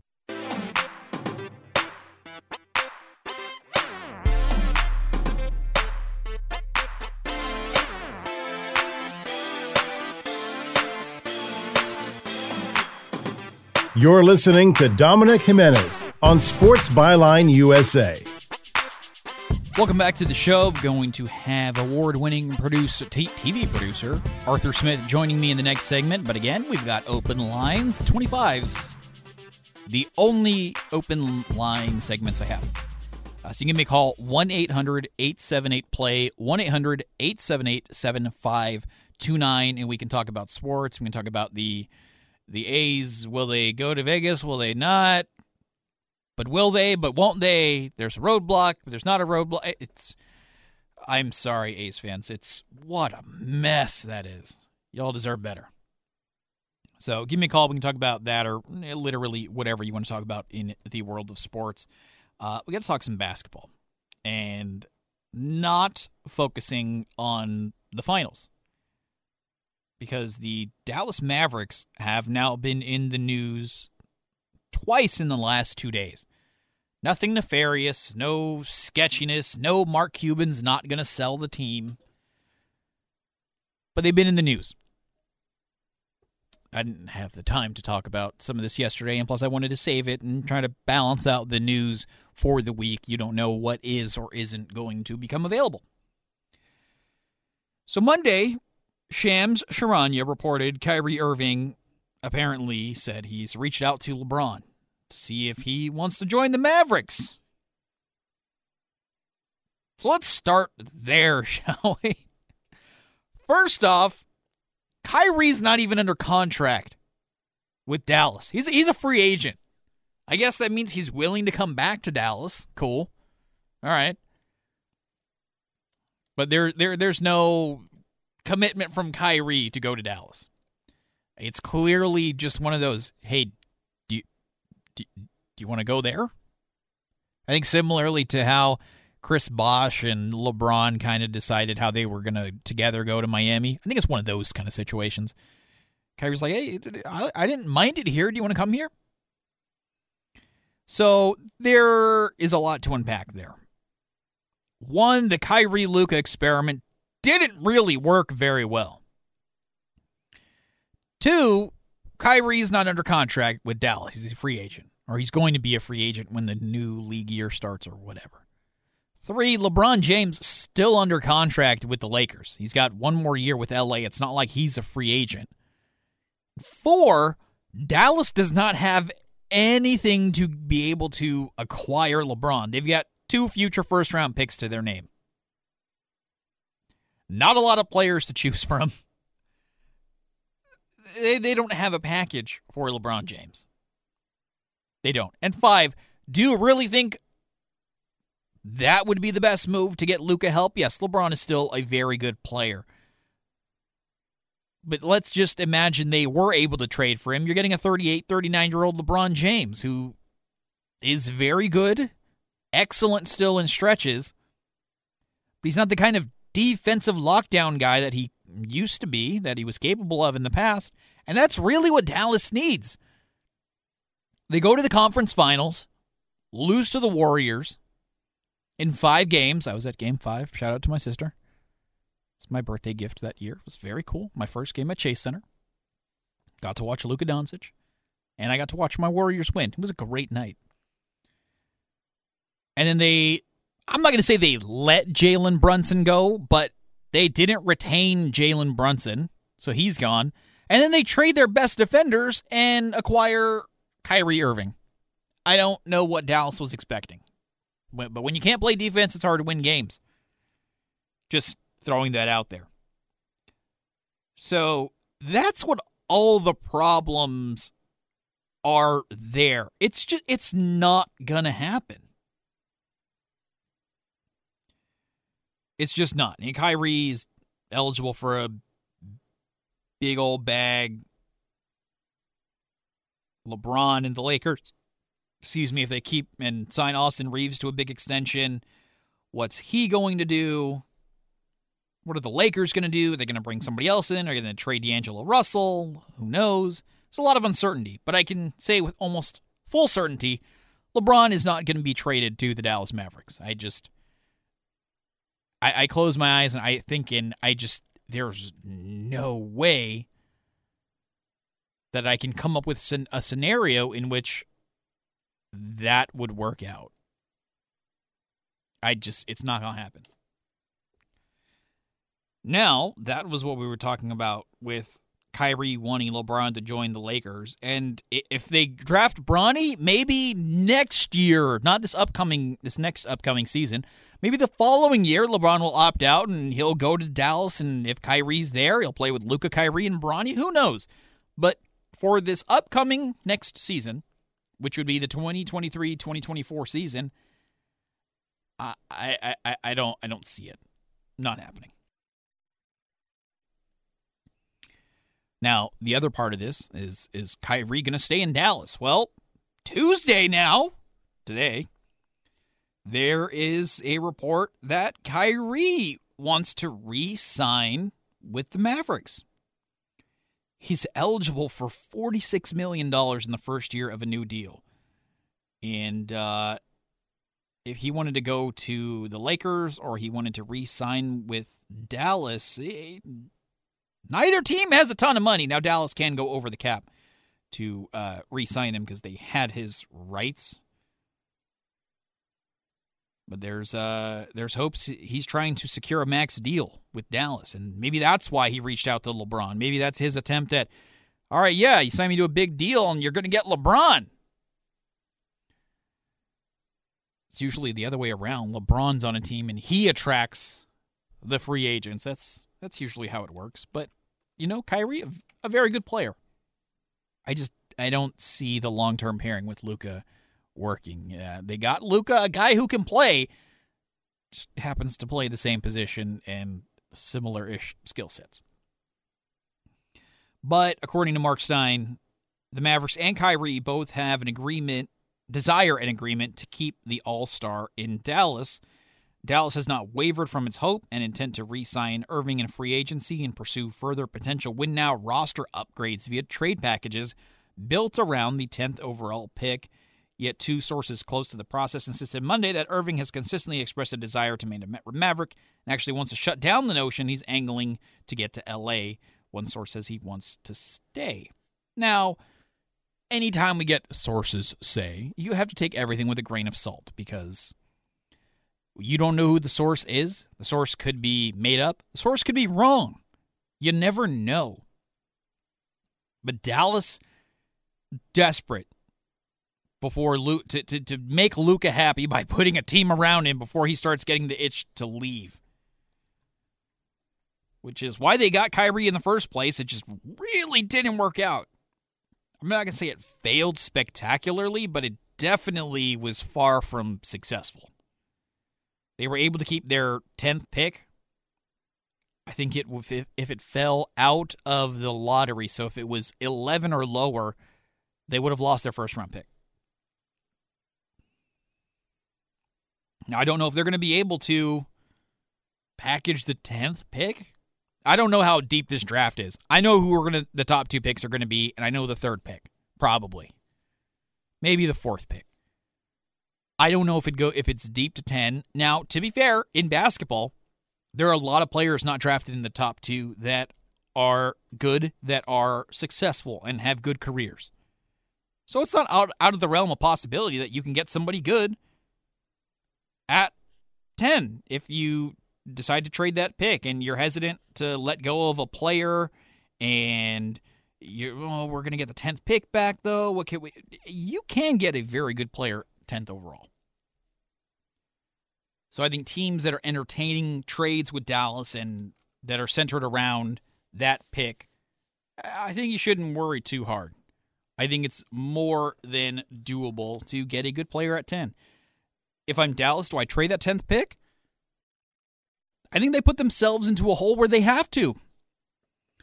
I think if they don't trade for Kyrie, they keep the picks from that trade. You've got Dorian Finney Smith. You got Luka. Now, there's still not a lot of help for Luka in this scenario, but now you have options with that 10 pick, 10th pick more than you do now, where I think they have to trade it. And if you still have Luka. you still have the 10th pick, you still have your other picks. You still have your players around Luka who are good. A Dorian Finney Smith guy is unheralded. He's never going to get the fame and the accolades that he, I think, rightfully deserves. But he's a very good player, a great complementary piece. And I think that having those guys and the picks involved from the Kyrie trade could have put them in a better situation. But as a fan of a rival of them in the Western Conference, go Warriors. I'm Dominic Jimenez, Arthur Smith, award winning TV and sports producer, coming up after the break.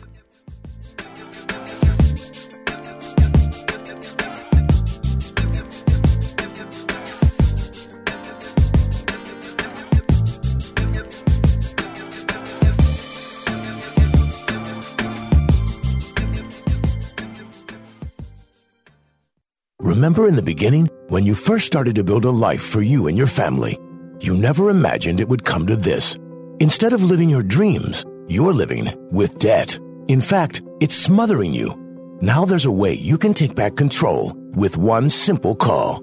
If you owe $10,000 or more in credit card debt, you qualify to receive a free, no obligation consultation on how to get rid of that debt for good. Call the Debt Helpline now. We work on your behalf to reduce your debt we specialize in credit cards, retail store cards, and medical bills. One simple call is all it takes to get the ball rolling to a debt free life. Stop living with debt and start living your dreams. Call the Debt Helpline now. 800 943 2153. 800 943 2153. 800 943 2153.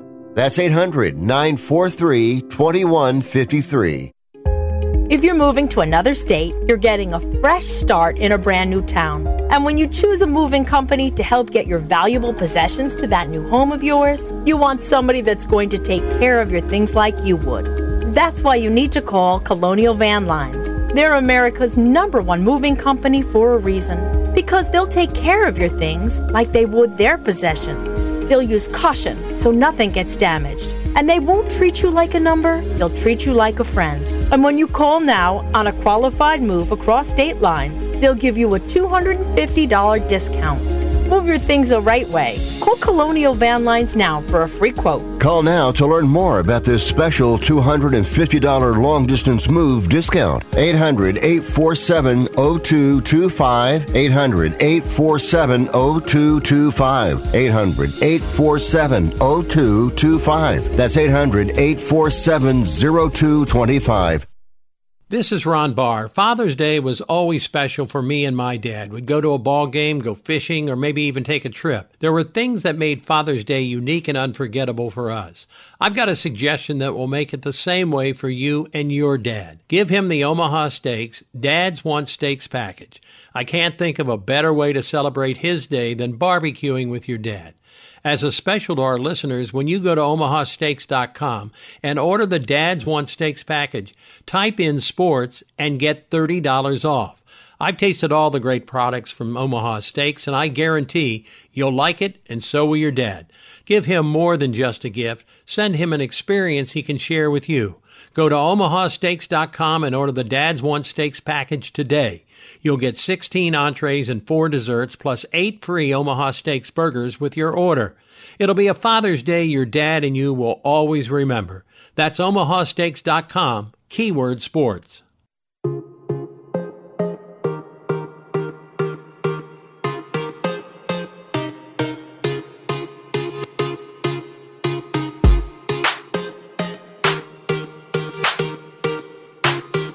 Titillating Sports continues on Sports Byline USA. Welcome back to the show. Dominic Jimenez here, Sports Byline USA Broadcast Network, heard across the country and around the world on the American Forces Radio Network.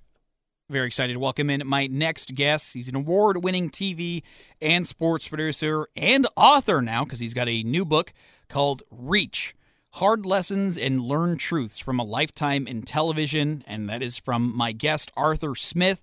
He's spent 40 years in television. He's worked on 200 plus shows, over 50 plus networks, including Hell's Kitchen, American Ninja Warrior, and three Olympic Games. Arthur, welcome to the show. And I think we need to start with the book and what made you want to put a book together?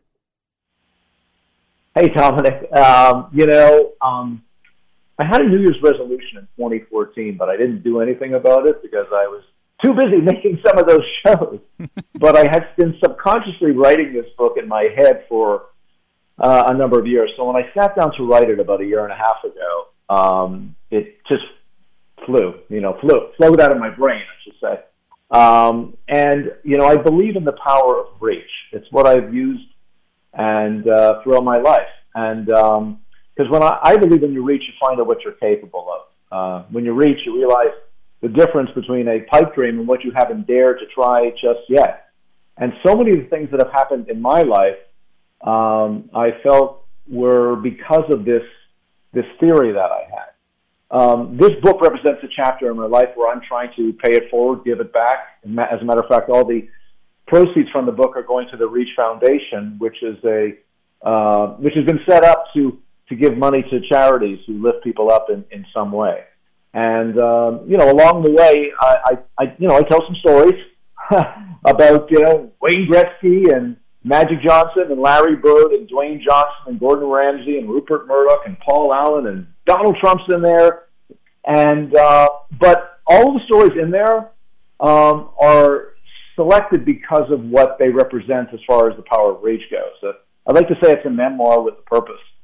So um, yeah, it's really about uh, paying it forward, giving it back. I've been, you know, through the years, uh, the thing I'm enjoying most, and, and where I want to devote the next chapter of my life, is really to mentoring and to talking to people. And so, um, so yeah, so that's uh, that's kind of the story and a long rambling answer it's funny when you started that answer and you're like, I had a New Year's resolution back in 2014. I thought you were just going to say I, I, didn't do it like most of us, but you had a pretty good reason uh, for being very busy. Um, you mentioned some of the names that you've worked with, and when it comes to both working with them and then kind of car- compartmentalizing those stories that you have with these huge personalities, what was that process like? Kind of going in the memory banks and thinking your time with The Rock, time with Donald Trump, Marlon Brando, Gordon Ramsay, Magic Johnson. It goes on and on, and being able to turn those um, those stories you have into what, as you said, kind of a, a memoir with a purpose. So, how, how did you take that process of uh, all these personalities and stories and turn it into actually something with a, a bit of a story arc behind it? You know, like I said, in each of them, um, they they talk about the power of reach in a different way. and, uh, and, and, and the things that I've learned through my experiences with them. There are other stories about some not so famous people that, that are in there as well. But there's something that happened to me when I was very young, and um, I'll leave it for I'll leave it for the people to read in the book. But I will tell you that there, I grew up as a very very shy kid. You know, the kind of kid that parents worry about. Uh, very introverted, and um, you know, when I was nine years old, something happened to me that changed my life because I was forced to put myself out there, and subconsciously, it stuck with me. And I learned that the more I tried, the luckier I got. I learned that when I looked at things beyond my grasp, sometimes I reached for them to find out that I could actually do it. And that incident when I was nine years old, as a Canadian, came on the ice when I was playing hockey. And I started to excel in sports, and sports really brought me brought me out, brought my personality out, and that's why it's you know I have young uh, nephews and nieces, and you know, I, I always encourage them to play sports because of what you know what it represents and what it can do for you. And for me, it was the thing that changed my life because from sports, sports got me into um, realizing that I kind of enjoyed the spotlight, and which led me into acting. And then I started doing feature films and television commercials, and it was like, what happened to this kid? For nine years, he didn't speak and now we can't get to shut up. So, uh, so then, you know, which led me into producing because every time I was on set of a television show that I was acting in, I was so curious about what was going on in the control room. So I used to hang out with the director and the producer and ask a lot of questions. And then I, when I when it time to go to col- go to college, I went to film school, and that's when I started. Because I and I went to film school instead of theater school because theater school was just too artsy for me. I never wanted to be a tree. I just wanted to, so I just wanted to act and learn more about the business. And so while I was school, I was acting, and, I, and the acting actually paid for my college education, which was great. But while I was in school, I was learning about cameras and producing and directing, and and I fell in love with it. And I said, this is my calling. And as a child, you know, because I was so shy, especially when I was young, television kept me company. And then gradually, I developed this habit because I'm a TV holic and I still love TV. I am crazy about television. In fact, the greatest gift my wife has given me in 35 years of marriage was TiVo. TiVo, when it first came out, the first DVR. Because, you know, when I was a kid, I used to have to, like, work through the TV guide, make a spreadsheet, try to figure out what to watch. Uh, now it's just so much easier. We watch what we want when we want. So, um, but anyhow, so like I said, when I laid out my life and when I looked at this common thread that was running through it, you know, I could see that the power of reach was all the way through it in different ways, in different ways. And the power of reach, it, you know, can is defined, and you'll see how I define it in the broadest possible way. But it also means reaching back and helping others, reaching out to mentors who help you, and so that allows you to reach. Um, so, um, so yeah, so like I said, you know, the story the story that I tell with Magic Johnson and Larry Bird is crazy, and I love Magic for it because you know he, he's such a special guy. I, I went to a basketball game with him in Indiana, and I saw what it's like to you know spend a day watching Magic Johnson be Magic Johnson. He's just so amazing. Just just how comfortable he, he is in his own skin and how he how he interacts with people, but what happened with me and Magic was crazy. So I, I'm going to leave it leave it for the book, but it's it's it's a nutty story, but it gives you an idea of what Magic Johnson's really like, and he he's amazing. So, but there's many stories like that. There's many many stories, you know, um, in, in the book, and and um, and I and I hope um, that'll entertain people, but I really hope it inspires them.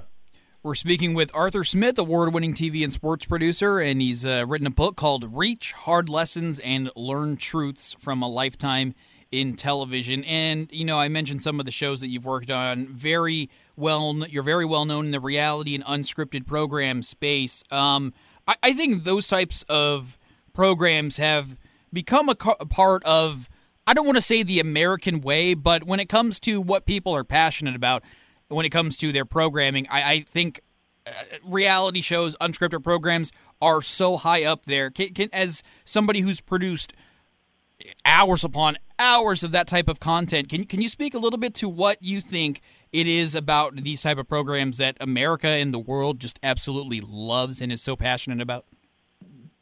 Well, you know, the genre is so massive. Like, you know, I, I talk about in the book reality television. The word reality television is not my favorite word because people define it differently. Mm-hmm. And I, you know, I tend to call it nonfiction because I think it's just it encompasses everything. You know, when I think of shows like American Ninja Warrior, I don't think of it as a reality show. I just don't. I think it's a sports entertainment show. And I when I think of shows like Dealer Deal or No Deal, it's a game show, but some people call it a reality show. And people talk about American Idol, they call it a reality show, but it really is a variety show because those genres existed long before reality. When I think of reality television, I think of shows like Hell's Kitchen, which you know we do, and it's going into our 22nd season because that is something new, and that is something that came out of you know um, this evolution or revolution that started around 2000. Um, and the two, like to me, the two um, shows that really represent the, the pioneers of reality television are Survivor, which is Hell's Kitchen, Amazing Race, all those shows fall into that camp. And the other one is The Real World, where, you know, the Kardashians and Real Housewives and our show, Welcome to Plathville on TLC, they fall into that camp. Those are the two. We have structured reality and unstructured reality, structured being the survivor types, and then the unstructured, which being the real world types. But when we look at the genre as a whole, nonfiction television, which includes The Voice and American Idol and Ninja and, and everything else. Yeah, I mean, it's funny that that these shows have become mainstream. There was a time when people referred to this as alternative television, but it's anything but, right? It's like you know, if you look at the top ten television shows, probably five or six of them are nonfiction shows or what people call reality shows. I'm going to loosen up a little bit, but for me, I just have this hang up because you know it's like you know because sometimes when people talk about reality television, it's always funny to me because they go, "Oh, I don't watch reality television," and usually when they say that, they're thinking of the trashiest, dishiest, you know, lowest form of reality television. Yeah. Then I start asking, "What do you want? What do you watch?" And they go, "Oh, I watch Top Chef." Uh, okay, and, and Shark Tank. And I go, "Well, you know, what do you what do you call those?" and that's that's why I that's why I struggle with the with the term because everybody has a different uh, de- definition of it. So more than you asked, but you know I couldn't help myself. it's totally cool. We've only got about a, a minute left. I want to ask you one quick question about American Ninja Warrior and the season fifteen yeah. premiered last night NBC. Um, was there any pressure on you or expectations where you're bringing and adapting an iconic show and competition for the U.S. market? No, I mean this show was such a little secret, you know, that it really wasn't. You know, it started in Japan, a show called Sasuke, and nobody really knew what it was. It was on a network called G4. How it became a primetime network series, and let's think about it, an obstacle course from primetime on NBC in its 15th season. Um, that was quite the leap, quite the reach, and the story of how that happened is covered in the book. But you know, there wasn't a lot of pressure because you know, at the time, I was just coming off running uh, Fox Sports, where I was head of programming, production, and news for four years. And, um, you know, I was starting my company. My company had been going on for a few years. And a colleague of mine was running this network called G4. And he said, take a look at this thing. It's the only thing that's getting a rating on my network. And it's this little show out of Japan, and I'm dubbing it. And you think we can do an American version of it? And I said, yes. And what I saw in it was that the people who were running the course were plumbers, they were teachers, they were dental hygienists, they, you know, and they were failing a lot Mm-hmm. And and it like and I it got to me. It was like the celebration of the attempt by ordinary people reaching to do the extraordinary. And and I said, wow, if we can get vested in these people's stories and make it broad, then you know, then we have something here. And that's key, clearly a key to the appeal of Ninja Warrior. And there's other there's other factors, there's other reasons why I believe Ninja works, but that was definitely the start of it. And so it was on G4, and really it was a stroke of luck how we ended up NBC, uh, on NBC because had Comcast not bought NBC Universal, um, I don't know where the show would be. Comcast had bought, and Comcast owns G4 and it owned the E network and a few other ones. And so when when they when they bought NBC, myself and the head of G4 went to NBC and said, "Please put our finale on." Never ever thinking that you and I would be having a conversation about the 15th season of American Ninja Warrior. So, but we, we just put the finale on as an act of synergy, just so to throw the spotlight on this little show. Mm. And sure enough, the show goes on and, and does really well. And, uh, you know, and for me, being a sports guy and an entertainment guy, I have two tours of duty in sports. You know, it is the blending of both of my worlds because I love both, and, and, and that's the joy of my company. I'm still, I know I'm on a, I know I'm on a sports byline right now, so I mean, you know, my my love of sports and my passion for sports is is still there. I just love all of TV, and I'm I'm I'm grateful that you know I can do a show like Ninja Warrior, which proves that an athletic event can have broad appeal. In fact, more women watch the show than men, and you know we've created a sport. You know there was there was there's sport. Ninja's a sport now. It's nuts. There's ninja gyms all over the country, and kids are choosing to to do ninja instead of soccer, which is amazing because it was just a little show out of Japan. And once we started producing it, you know, it did really well. We got we got nominated for Emmy Awards. We were nominated seven times for Emmy Awards, and the show is now seen in 100 countries. So sometimes when you reach, um, there there are things that you hope would happen, and there are things you never expect. And the biggest part of the fan base is because it's something that we look at, and for a brief moment, we think, we could do that. And then you see the next stage, and you absolutely could not do it. We've been speaking with Arthur Smith, award winning TV and sports producer. His new book, Reach Hard Lessons and Learned Truths from a Lifetime in Television, is out now. Arthur, thank you so much for regaling some of your stories, and we really appreciate it. And congrats on the book. Thanks so much. I appreciate you talking to me, Dominic. Absolutely our pleasure. Take care. Arthur Smith, once again, Reach Hard Lessons and learn Truths from a Lifetime in Television. I'm Dominic Jimenez.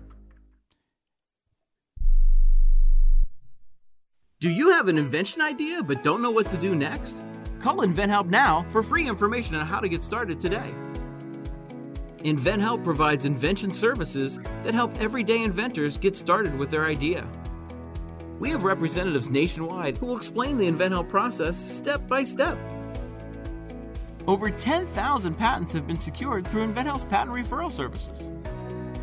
Our services include professional materials needed to showcase your invention and 3D animation and prototype modeling that help you demonstrate your idea. Get down to the details of your idea with a technical drawing. The InventHelp Databank includes thousands of companies who have agreed to review new ideas. We've been helping inventors since 1984. Let's help you next. Take advantage of the opportunity to get started today. Call 1 800 356 7308. That's 1 800 356 7308. Again, 1 800 356 7308. How would you like to get high speed internet for your home for less than $2 a day? That's right. For about 50 bucks a month, you'll get lightning fast internet. Are you paying less than 50 bucks a month right now for your internet? Then call Whole Home Connect right now for blazing fast internet at 50 bucks a month with no price increases, no hidden fees, no contracts, no upfront costs, no equipment fees. It's a great deal. And guess what? You can try it for 15 days days. If you don't like it, you get your money back. But you're gonna love it, and you're gonna love the price. Internet for your home for 50 bucks a month. That's less than 2 bucks a day. Plus, no contracts, no upfront costs, no equipment fees, and our 15-day guarantee. Call now. 800-617-5145. 800-617-5145. 800-617-5145. That's 800-617-5145. Airlines have just reduced their prices even more. Book 30 days in advance and save big. Want the absolute lowest prices on your airline tickets? Then call the low cost airlines travel hotline right now for prices so low we can't publish them anywhere. The only way to access our low rates and save up to 70% is to call. Save hundreds on your vacation tickets by calling right now. You can fly anywhere in the world and pay discount prices on your airline tickets. Book a flight today to London, Paris, Madrid, or anywhere else you want to go and pay a lot less guaranteed. Call the International Travel Department right now at Low Cost Airlines. 800 754 4531. 800 754 4531. 800 754 4531. That's 800 754 4531.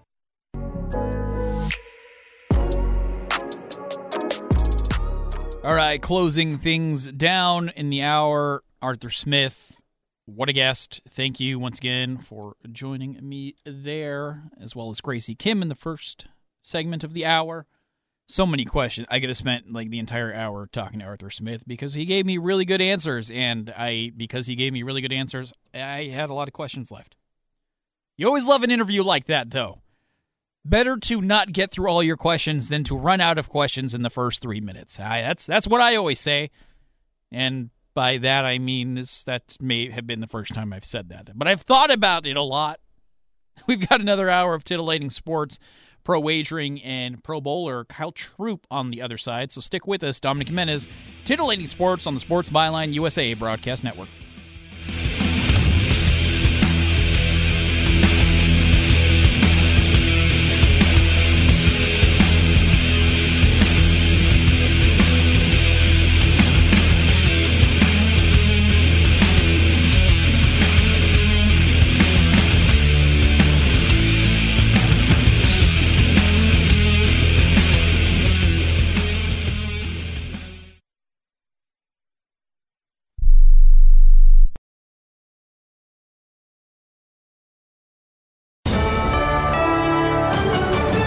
USA News, I'm Rich Johnson. The future of AM radio in cars is the subject of a congressional hearing today, with lawmakers from both parties agreeing AM needs to stay. Here's Republican Congressman Bob Latta of Ohio. Its unique frequency characteristics allow signals to travel far and wide, overcoming geographical barriers and reaching both urban and remote areas.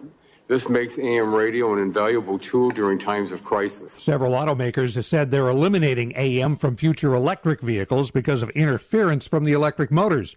The bill under consideration would force automakers to keep AM. Europe's largest nuclear plant's in danger of running out of cooling water thanks to the explosion that destroyed much of a huge dam in southern Ukraine. As for who did it, Ukraine blames Russia for blowing up the strategic dam overnight, which is under Russian control in the Kherson region. President Zelensky calling it a terrorist attack, while Russian state media accuses Ukraine of attacking the dam without providing any evidence. NBC correspondent Molly Hunter in Kiev. More than 1,400 people from several small towns downstream from the breached dam have been evacuated. First, it was churches. Now, New York City Mayor Eric Adams wants to house migrants in private homes and paying homeowners to do it. Yesterday, Adams announced deals with about 50 churches and other houses of worship to start housing single adult male migrants. The Saudi Arabia backed LIV Golf Tour, which lured away several PGA stars with big guarantees and fewer tournaments, is merging with the PGA Tour. CNBC reports the deal would end all the lawsuits each tour has filed against the other. And the Oakland A's plan to move to Las Vegas has hit a big roadblock. The Nevada legislature adjourned last night without approving the nearly $400 million in public financing the team wants to build a new stadium. The governor may call a special session to get it done. This is USA News. Newsmax TV is exploding and everyone's talking about it. Now, a survey finds that 30 million Americans are watching Newsmax TV all the time. Millions are turning off Fox, and President Trump says he loves Newsmax. So watch it and make sure you vote in Newsmax's national poll asking about President Trump conceding the election. It takes a minute. Just text the word North to 39747 and vote instantly. President Trump wants to know your opinion. So text North to 39. I'm Kareem Abdul Jabbar. I learned about atrial fibrillation the hard way. My symptoms would come and go shortness of breath, fatigue. I kept going. Then I got so lightheaded, I couldn't. My doctor said I have AFib, so I'm about five times more likely to have a stroke. Other symptoms, irregular heartbeat, heart racing, chest pain can come and go, but the risk of stroke stays.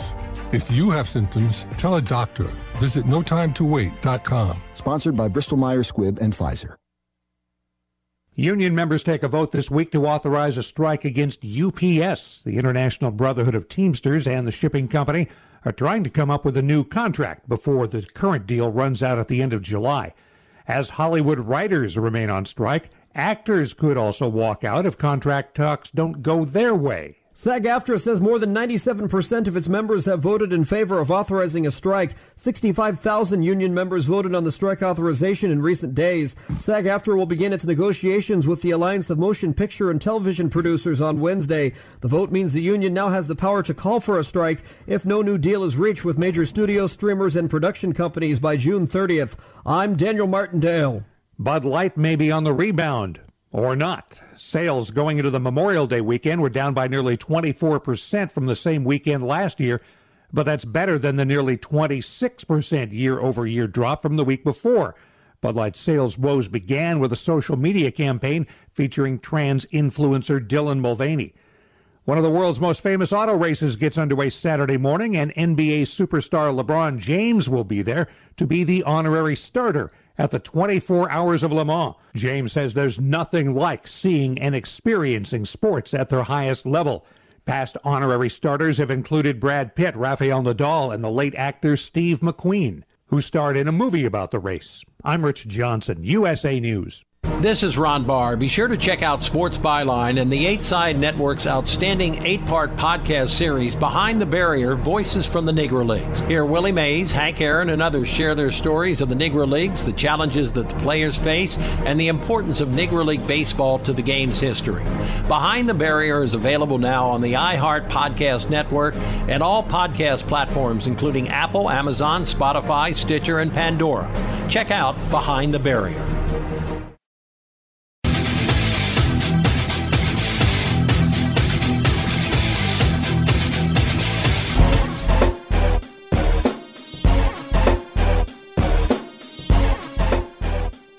Another hour of titillating sports with Dominic Jimenez.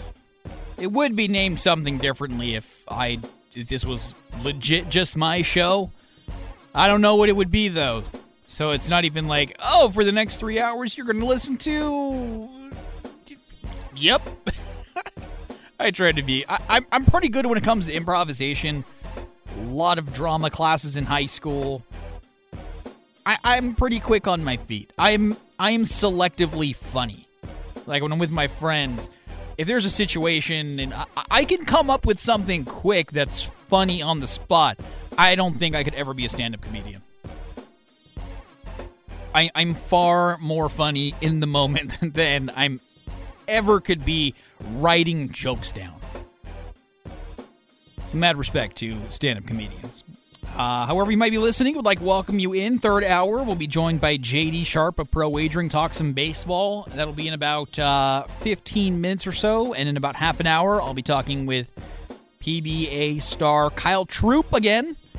I think this is fifth appearance. EJ's still winning. I wonder if that. Will, uh, I'm not going to mention it, but I wonder if if I did, if that would bug Kyle. He's like, you know what? I'm going to come on again in a couple weeks. Yeah, he probably wouldn't, but he he would come back on. I I've all of the bowlers that I've spoken to, whether it was on the air or after the interview off the air, they've all been like, "Hey, thank you so much for uh, letting us have a platform to talk bowling." I'm like, "Yeah, I'm one of you. I'm not as no, nowhere near as good, but I'm all for talking bowling because it's something I know and I'm passionate about."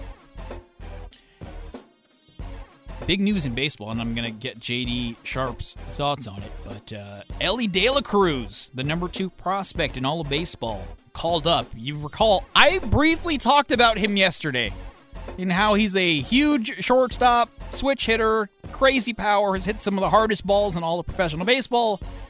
But he gets the call up to the Cincinnati Reds. So we'll get JD's thoughts on that and uh, more your calls also this next segment. Wide open 1 800 878 play. Call me!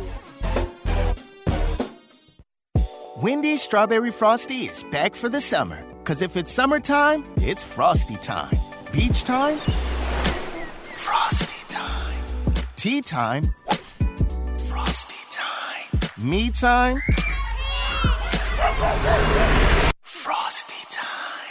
Treat yourself to Wendy's Strawberry Frosty this summer and make time for Frosty time. Choose wisely. Choose Wendy's. Now open till midnight or later. Limited time only. Participating U.S. Wendy's. Hours may vary. Have you written a book? You can become a published author with Dorrance Publishing, the nation's oldest publishing services company. Countless authors have trusted Dorrance for nearly a hundred years to bring their book to the market. Our professional team will edit your text, design your book pages, and create an appealing, eye-catching custom cover. Plus, our authors benefit from a custom book promotion marketing campaign that makes your book available where people buy books, like Amazon and brick and mortar bookstores. So make this free call right now to claim your free author's guide to publishing. Don't wait another day. Take one step closer to realizing your dream of becoming a published author and seeing your name in print. You've already written a book, so the next thing to do is make this free call right now to Dorrance Publishing and get your free guide to publishing. Call right now. 800 485 6003. 800 485 6003. That's 800 485 6003.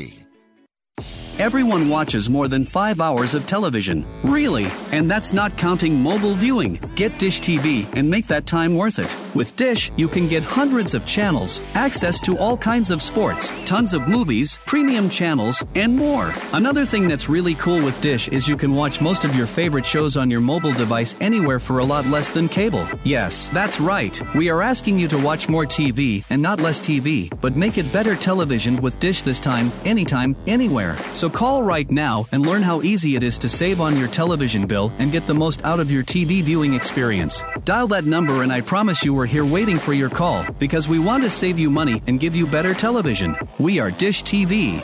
800 293 0328. 800 293 0328. 800 293 0328. That's 800 293 0328. This is Ron Barr. Be sure to check out Sports Byline and the Eight Side Network's outstanding eight part podcast series, Behind the Barrier Voices from the Negro Leagues. Here, Willie Mays, Hank Aaron, and others share their stories of the Negro Leagues, the challenges that the players face, and the importance of Negro League baseball to the game's history. Behind the Barrier is available now on the iHeart Podcast Network and all podcast platforms, including Apple, Amazon, Spotify, Stitcher, and Pandora. Check out Behind the Barrier.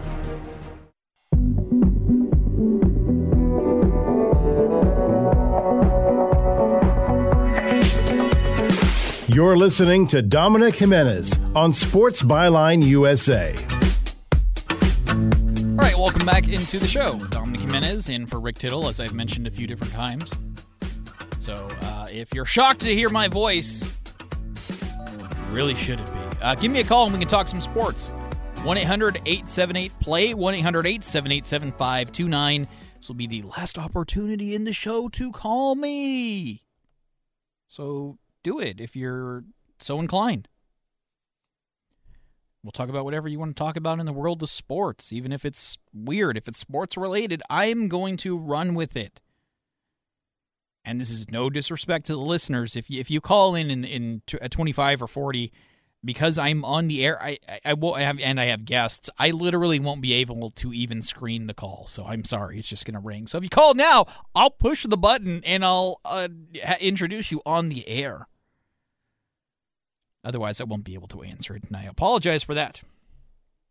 All right, there is a show that I know Rick loves to watch and talks about periodically. I don't watch it. I've never watched it.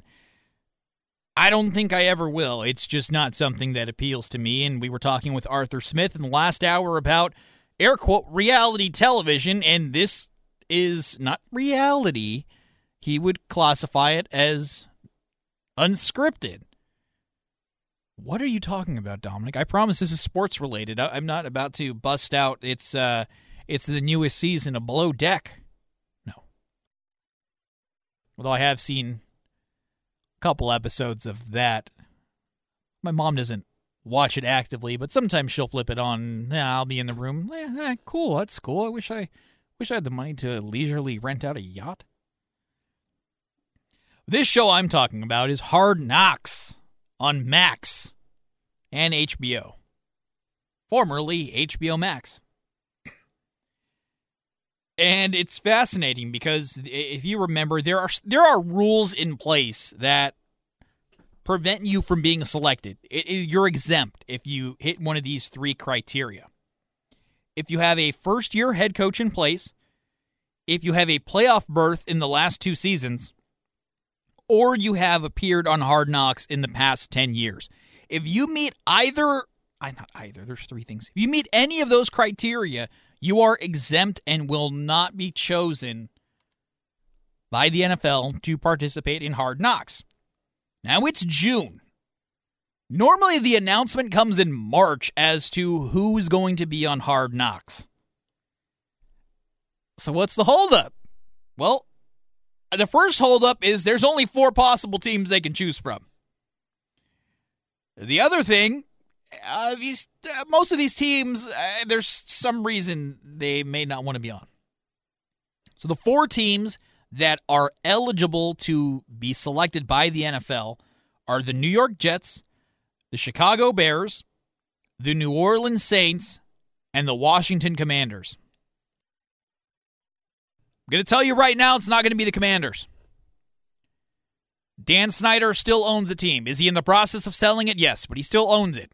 The NFL does not want to put the Commanders in a good spotlight or Dan Snyder in a good spotlight on his way out. They don't want to do that. So I'm just going to mentally check off the Commanders. The Saints, I guess, kind of be a little boring. Although it appears uh, Jake Haener from the Bay Area, quarterback, based on his uh, his photo shoot that he did, his rookie photo shoot, his draft photo shoot. He's got some personality. Is he going to be the starter? No, but it, it's entertaining. He could be funny. He could be fun. But uh, the Saints, I, I I don't see them being a great choice. Chicago Bears. Justin Fields. They're they're a team that they believe can make the next step. All right. All right. They they they might be interesting.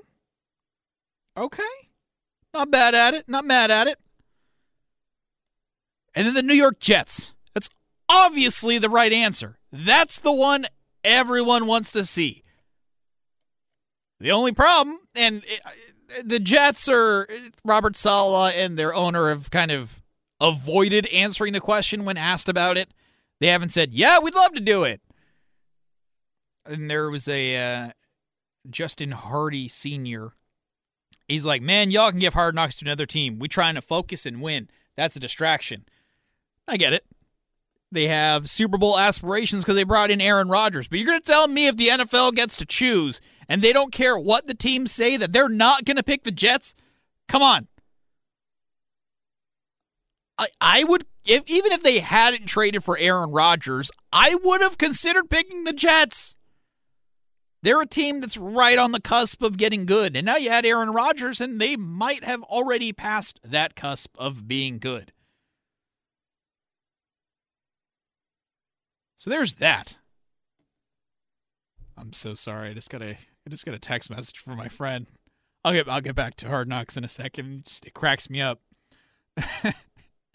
uh, my friend's a big Laker fan, and uh, for those of you who don't know, Taylor Swift uh, was reportedly dating Matt Healy from the 1985.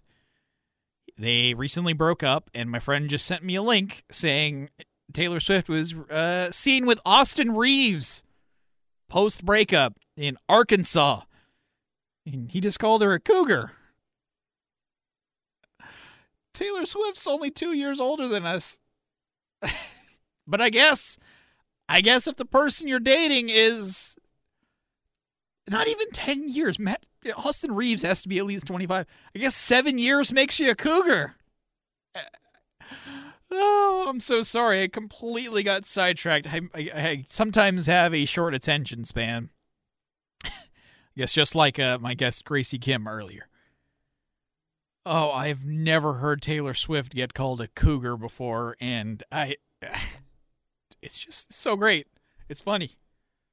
It's, it's not like comical, like, oh, that's so accurate. Oh, in T Swift's face. No, it's just, I've never heard it before, and it's a funny sentence to me. Okay. So we talked about the Jets, talked about the Commanders, talked about the Bears, talked about the Saints. Now, it's possible that none of these teams have to be on hard knocks because I didn't know this, but I learned if a team volunteers, whoever's there's off the hook. What are you talking about, Dominic? How about team volunteers? Back in 2020 or 2021, I, I lost the year. But anyway, the Jets and the uh, the Jets, the Chargers and the Rams did it together. They they volunteer like, "Hey, we'll do it." They were technically exempt, but they both decided, "Oh yeah, yeah, we'll do it." Move to LA. It was 2020. They weren't on the list of eligible teams at the time, but they volunteered. So it's not out of the realm of possibility that all of these teams get out of it. It's like jury duty. We don't want to do it. But technically, if we get picked to do it, there's nothing we can do about it. It's actually exactly like jury duty. And based on some of the tweets from the players, they really, really don't want to do hard knocks. And I understand how it could be a distraction having film, cameras, and, you know, I'm sure they're going to want interviews and confessional style interviews and all that stuff. I get it. Still funny to me, though. And now I'm never going to look at hard knocks any other way other than the fact that it's basically jury duty.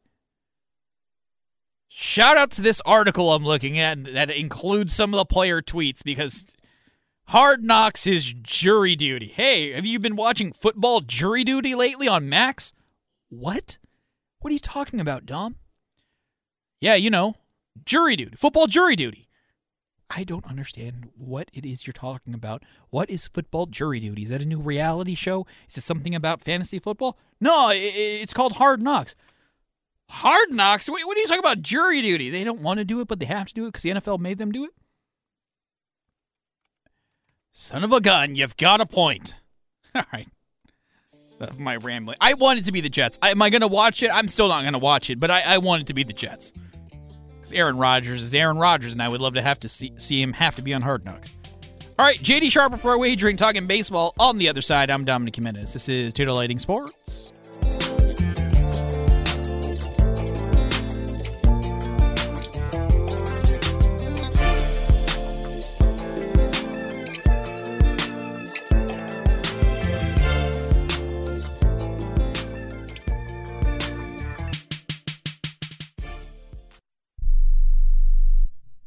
Has your heater or air conditioner busted?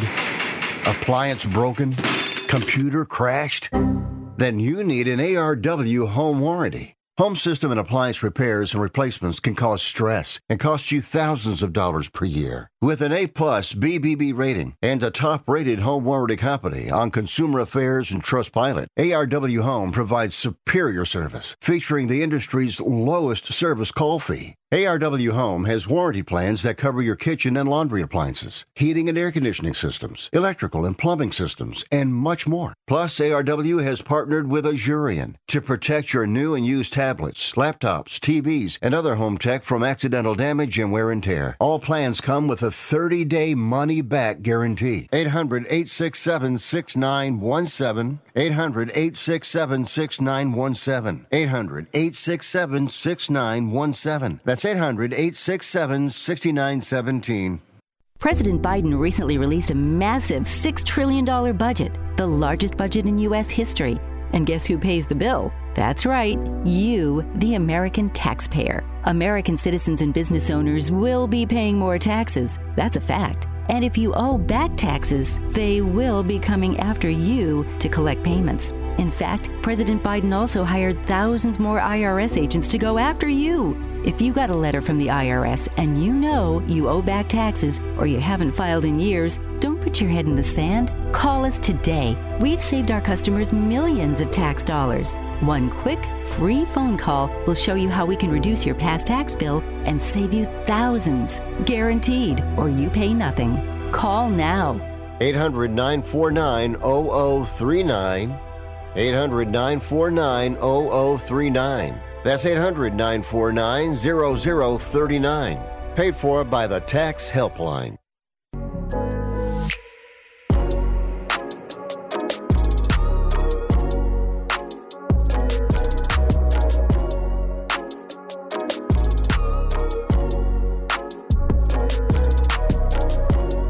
Now, more of Titillating Sports with guest host Dominic Jimenez.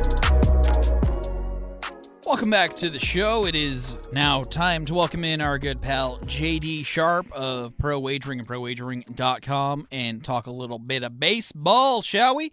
JD, uh, prior to having you on the show yesterday, I was talking about uh, the Cincinnati Reds and their infield with Matt McLain and Jonathan India, and I was talking about the um, athletic freak that is Elly De La Cruz and how yeah, it should only be a matter of time. Well, a matter of time was 24 hours. Uh, the Cincinnati Reds have called up Elly De La Cruz, shortstop. He's probably going to be in the lineup uh, tonight. I don't know why they why he wouldn't be. Uh, he hit 298 with a OPS of thousand in uh, AAA with 12 home runs in 38 games. Uh, JD, I know you love your prospects. How you feeling about Elly, Elly De La Cruz in Cincinnati? Yeah, Elly De La Cruz, one of the best prospects I've ever seen. Um, he hits the ball. I think he's had 15 or 20 hits this year that have gone off the bat 115 miles an hour. He ends games with home runs. He on standard singles. If he's on first base, he can score. He steals bases. He had 47 steals last year and 28 home runs. Uh, he's only 21 years old, 6'5", 220.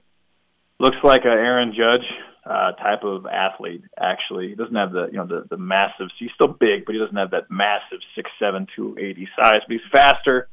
He may have a more violent swing. You know, Judge Judge doesn't he doesn't swing that hard, but he just got he's you know he's got that huge frame and he's got a really really level swing and he's got very very powerful legs obviously. So he he turns on the ball and he's able to take pretty much anything out. Whereas De La Cruz, he swings really aggressively, kind of like a Ronald Acuna or even like a Wander Franco. So yeah, I, I think this was a, this is a long time coming. I think they should have done this earlier actually.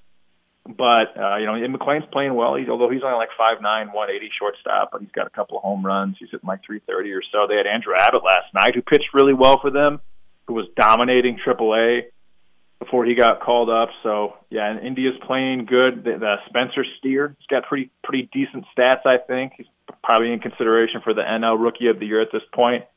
But yeah, Elly De La Cruz, I would say one of the most impressive just general athletes that has entered Major League Baseball probably since probably since Aaron Judge. He's he's in that Aaron Judge, Oneil Cruz type of conversation. But I hope hopefully he's got a a little bit more longevity than than Cruz does because Cruz is pretty injury prone.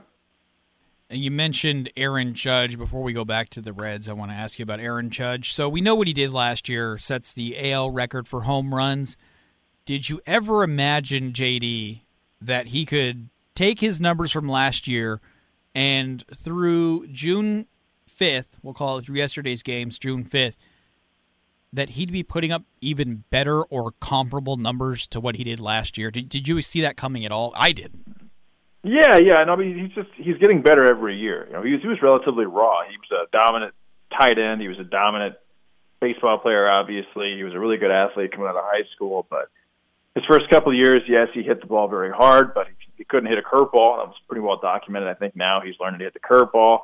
So again, he's still got that power. He's only 30 years old, so he's still got you know now you know you know 30 is a new 20, 26, 27. These guys are still playing at a very high level at 35 to 37. So yeah, I think that Judge he he may actually have his best baseball ahead of him still, which is hard to believe. I mean, he's it's possible this guy could hit 70 bombs in a year. I think I think he's going to be a 50 to at least at least a 45 to probably 55 home run a year guy for quite some time. But so is Pete Alonso. I mean, look at Pete Alonso. He's got 21 bombs. He hit one a couple of days ago, so he's on pace for 60 as well. So, yeah, I mean, he's just again, he's he's got the size. He has the the, the plate discipline now, and he's just getting older and he's playing more. So, yeah, I, I think. I think that Judge is going to be going to going to be one of those guys that probably uh, it, it's it's possible although he is again he is like he is 30, so he's not that young, but it's possible that he he could actually contend for for the home run record eventually. Bold statement from J.D. Sharp of Pro Wagering there about Aaron Judge's future and how he might be the home run king one day. Uh, about the Reds, I want to wrap up. You mentioned their that, that's a great infield in terms of youth and uh, early production in their careers. They've got some uh, pitching prospects. You mentioned Abbott in his debut. He gave up one hit in six innings. That's always a good start. They've got a decent outfield with guys like uh, Fraley out there. The Reds in the next few years, given the current state of the NL Central, are the Reds a team that, if things pan out with these prospects, could look to dominate that division for the next ten years? Yeah, they could. I mean, if if Elly is everything that they that they think he's going to be, and Steer and the the pitching that they've got, yeah, they, they definitely could could make some some. And then Hunter Greene, let's not keep in mind, and let's not forget that Hunter Greene, Nick Lodolo, those are top mm-hmm. three, top five guys. Senzel was a top ten pick. It's like Green and Lodolo can. Although I really think that these rules are just really hurting pitchers. There's some pitchers that just just can't figure it out. Like Alek Manoah, you know, he had six, what he gave up seven runs yesterday in point one innings pitched. I mean, he was pretty, yep. he was pretty, he was definitely dominant uh, last year, the year before. So this this sped up pitch clock is, is hurting somebody like him for whatever reason. I don't know what there was something that he did in his cadence that was different, but yeah, if these if these pitch if they can get some more pitchers that can can figure out because their bullpen's not that bad. They're actually bottom. They're actually top ten, believe it or not, bullpen wise. But yeah, if, if Elly plays well and he and again he's 21, he just turned 21, so he's got a long time left uh, in, in the league most likely. And then you know Greene, Lodolo, they they they could pick up some more pitching. Absolutely, they they could certainly be. I don't know about dominate, but they could definitely be a consistent contender in that division. Yeah. You mentioned the pitch clock and Alek Manoah. It's where I was going to go next before you even mentioned it. And I think of, because I know how high you've been on this show, both with myself and with Rick, and you, have touted Alek Manoah. And I was right there with you, and boy, does he stink this year. Uh, another guy who's been really bad that we've seen be very good and has literally won a Cy Young is uh, Sandy Alcantara with the Marlins. So, yes, they're adjusting to this pitch clock. This is year one of it from what you've seen, is this something that they'll be able to retool the way that they approach pitching and they'll get back to the levels of success that we're used to? Or do you think the pitch clock is something that is legitimately going to completely hamper these guys and uh, the way that they perform moving forward? I think it's going to, because a lot of these guys have been doing the same thing for a long, long time. And you know, Alcantara's got dominant stuff. I'm not sure it's to it's, it's to hurt him as much. But also, it allows these hitters to time the pitches too. Let's keep that in mind. They know when the pitch is coming, and they've got an idea of it. You know, this guy's got a great slider, a great changeup, a bad fastball. What pitches? I mean, so it it actually is a huge advantage to the hitter because they're keenly aware of when that of, of when that's coming. Um, and so, yeah, I, I think that, that there should be a happy medium probably that, that they should figure out that there's maybe not as long as it was but not as short as it is now. Somewhere in the middle, that should help. But no, I think the guys that are getting lit up this year, I don't see that changing because they only have they only have their abilities, right? Like Alcon, like and Manoah can't throw more than 93. That's pretty much confirmed at this point. So if they have him, if if the batters have him figured out, and for whatever reason he's not getting enough time in between pitches to rest his arm, and he can't locate the pitches where he wants to or finish his pitches.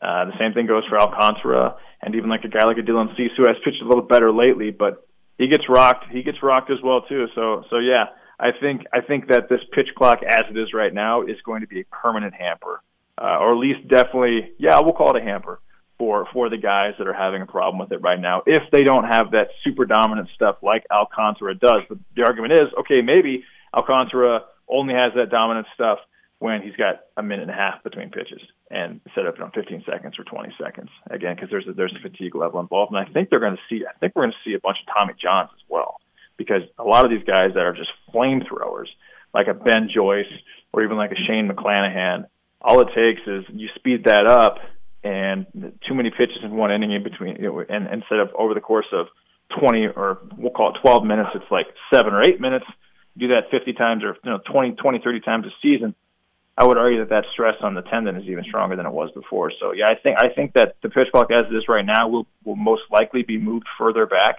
but it's just not as far as it was.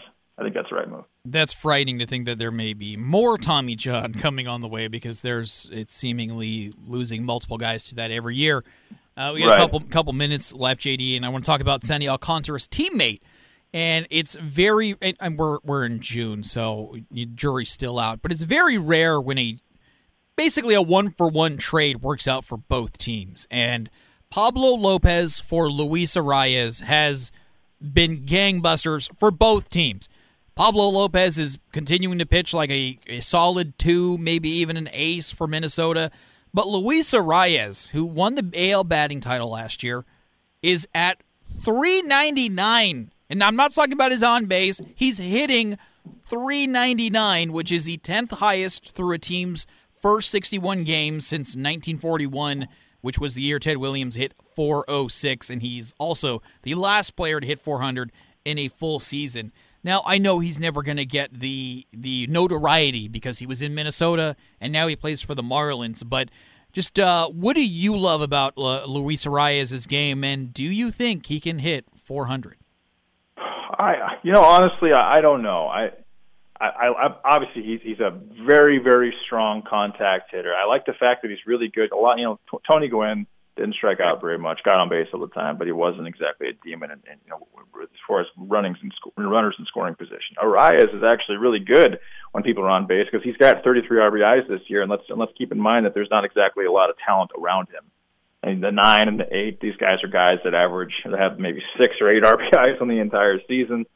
Um, Jorge Soler's got like 17 bombs, and Bryan De La Cruz has got, I guess, reasonable stats. Brian Anderson's their their, their big RBI guy outside of uh, um, Arraez. But yeah, no, I, I'm he's he's impressive, and you, you can't you can't really. The guy's he's only 26 years old. He's about 5'11", 180. He's got a little bit of speed as well. But I mean, yeah, 399. He hit three. I think it was three for four last night. He was like five for five three days ago. Had four or five RBIs in that game. The Marlins are winning the games that he's pitching or that, that he's that he's hitting really well in as well. So uh, I think it's possible. I think it's possible that it could happen. I'd really, I'd really like to see him though on a team that has legitimate talent around him because the fact that he's doing this for the Marlins, it's going to be tough to sustain this because people are just going to start walking him. They're not going to pitch to him, and why would they? You know, he's a leadoff guy. It's just so we'll we'll we'll see what happens. But yeah, for the time being, he's he's definitely on he's on pace to have one of the best uh, one of the best batting averages you know in nearly a century. I completely agree. As a Giants fan, I've seen what happens when a guy is too good. He just gets walked a lot like Barry Bonds. Exactly. Uh, we're spe- we've been speaking with JD Sharp, Pro Wagering and ProWagering.com, talking baseball. JD, thanks as always.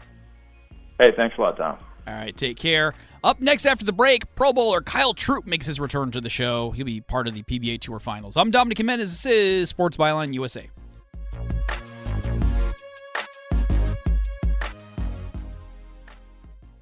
Remember in the beginning, when you first started to build a life for you and your family, you never imagined it would come to this. Instead of living your dreams, you're living with debt. In fact, it's smothering you. Now there's a way you can take back control with one simple call. If you owe $10,000 or more in credit card debt, you qualify to receive a free, no obligation consultation on how to get rid of that debt for good. Call the Debt Helpline now we work on your behalf to reduce your debt. We specialize in credit cards, retail store cards, and medical bills. One simple call is all it takes to get the ball rolling to a debt free life. Stop living with debt and start living your dreams. Call the Debt Helpline now. 800 943 2153. 800 943 2153. 800 943 2153. That's 800 943 2153. If you're moving to another state, you're getting a fresh start in a brand new town. And when you choose a moving company to help get your valuable possessions to that new home of yours, you want somebody that's going to take care of your things like you would. That's why you need to call Colonial Van Lines. They're America's number one moving company for a reason. Because they'll take care of your things like they would their possessions. They'll use caution so nothing gets damaged. And they won't treat you like a number, they'll treat you like a friend. And when you call now on a qualified move across state lines, they'll give you a $250 discount. Move your things the right way. Call Colonial Van Lines now for a free quote. Call now to learn more about this special $250 long distance move discount. 800 847 0225. 800 847 0225. 800 847 0225. That's 800 847 0225. This is Ron Barr. Father's Day was always special for me and my dad. We'd go to a ball game, go fishing, or maybe even take a trip. There were things that made Father's Day unique and unforgettable for us. I've got a suggestion that will make it the same way for you and your dad. Give him the Omaha Steaks Dad's Want Steaks package. I can't think of a better way to celebrate his day than barbecuing with your dad. As a special to our listeners, when you go to omahasteaks.com and order the Dads Want Steaks package, type in sports and get $30 off. I've tasted all the great products from Omaha Steaks, and I guarantee you'll like it, and so will your dad. Give him more than just a gift. Send him an experience he can share with you. Go to omahasteaks.com and order the Dads Want Steaks package today. You'll get 16 entrees and 4 desserts plus 8 free Omaha Steaks burgers with your order. It'll be a Father's Day your dad and you will always remember. That's omahasteaks.com, keyword sports.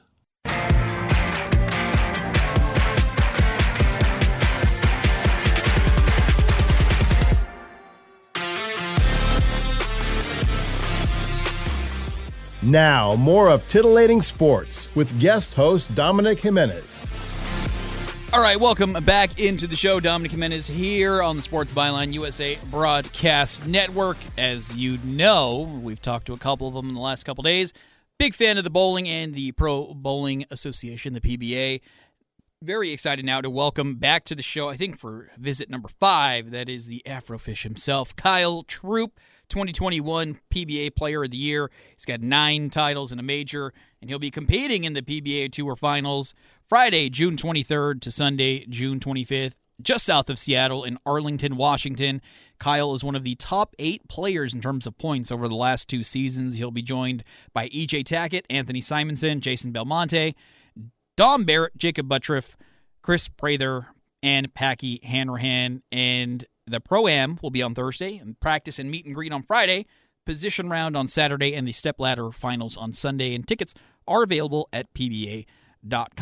Kyle, first off, welcome back to the show. And with the PBA Tour finals, what does it mean to you to to kind of be validated that you've been one of the top eight bowlers over the last two seasons and that you get to participate in a pretty exclusive event once again? Uh, you know, the tour finals is an exciting event because one, you know, like you said, the top eight in points for two years, uh, and you know, having my massive year in 2021, it kind of gave me a little cushion in last year, but you know, it showed me that through my struggles of last year and this year, you know, not winning a title, uh, still to hang in there and you know, be in the top eight in points just barely. You know, uh, luckily for me, Jakob Butturff beat Bill O'Neill in the Players Championship semifinals, so that got me in uh, so you know, it's kind of like a, a last chance, you know, for me, I guess, a little bit, but also a second chance because you know, as good as Bill was bowling, I expected to get knocked out of the top eight, uh, and and uh, so to have that opportunity to go back there up in Arlington, Washington. I mean, the crowd was amazing last year. Uh, you know, I'm a big big uh, crowd fan guy, mm-hmm. uh, and I really fuel off of that. I bowled a 300 game there last year, and caught a lot of bad breaks to lose to Belmo. So uh, you know, it's a little bit of redemption, but also you know a reminder that you know I struggled a little bit this year. You know, only made the first show uh, and then another major show, but no wins. Uh, but it was kind of a friendly reminder, like, hey, you know, keep your head down, keep working, because uh, it's still showing to prove to pay off. Now, despite the the struggles in terms of not winning a title over the last season, and and you, your aforementioned struggles a little bit last year, are you still able to enjoy the kind of run that you've been on, including 2021? And again, while you may not have may not be winning a bunch of titles at the moment, you're still performing and placing and doing well enough to be in the top eight in terms of points. Is that something where you're able to take a moment uh, away from the frustration of not winning to be like, hey, I'm still bowling really well. I'm, I'm in the top eight. I'm doing great. This is some of the best bowling of my life. Or is it a constant state of trying to adjust and tweak your game to get that win? Uh, you know, it's it's a little bit easier now after we've been off the tour for you know three or four weeks. Um, you know, to kind of reflect on it a little bit. But you know, um, my roommate Jesper Svensson, you know, he finished tenth in the point race for two years, and you know we've kind of been in the same boat. So uh, you know we do pick each other up a little bit after some bad weeks because you know I finished second in the U.S. Open and then flagged a couple cuts in a row after that. So you know uh, a little bit of disappointment, but at the end of the day, yeah, I mean I love what I do. You know I love what I do for a living. I don't really feel like I work a day in my life.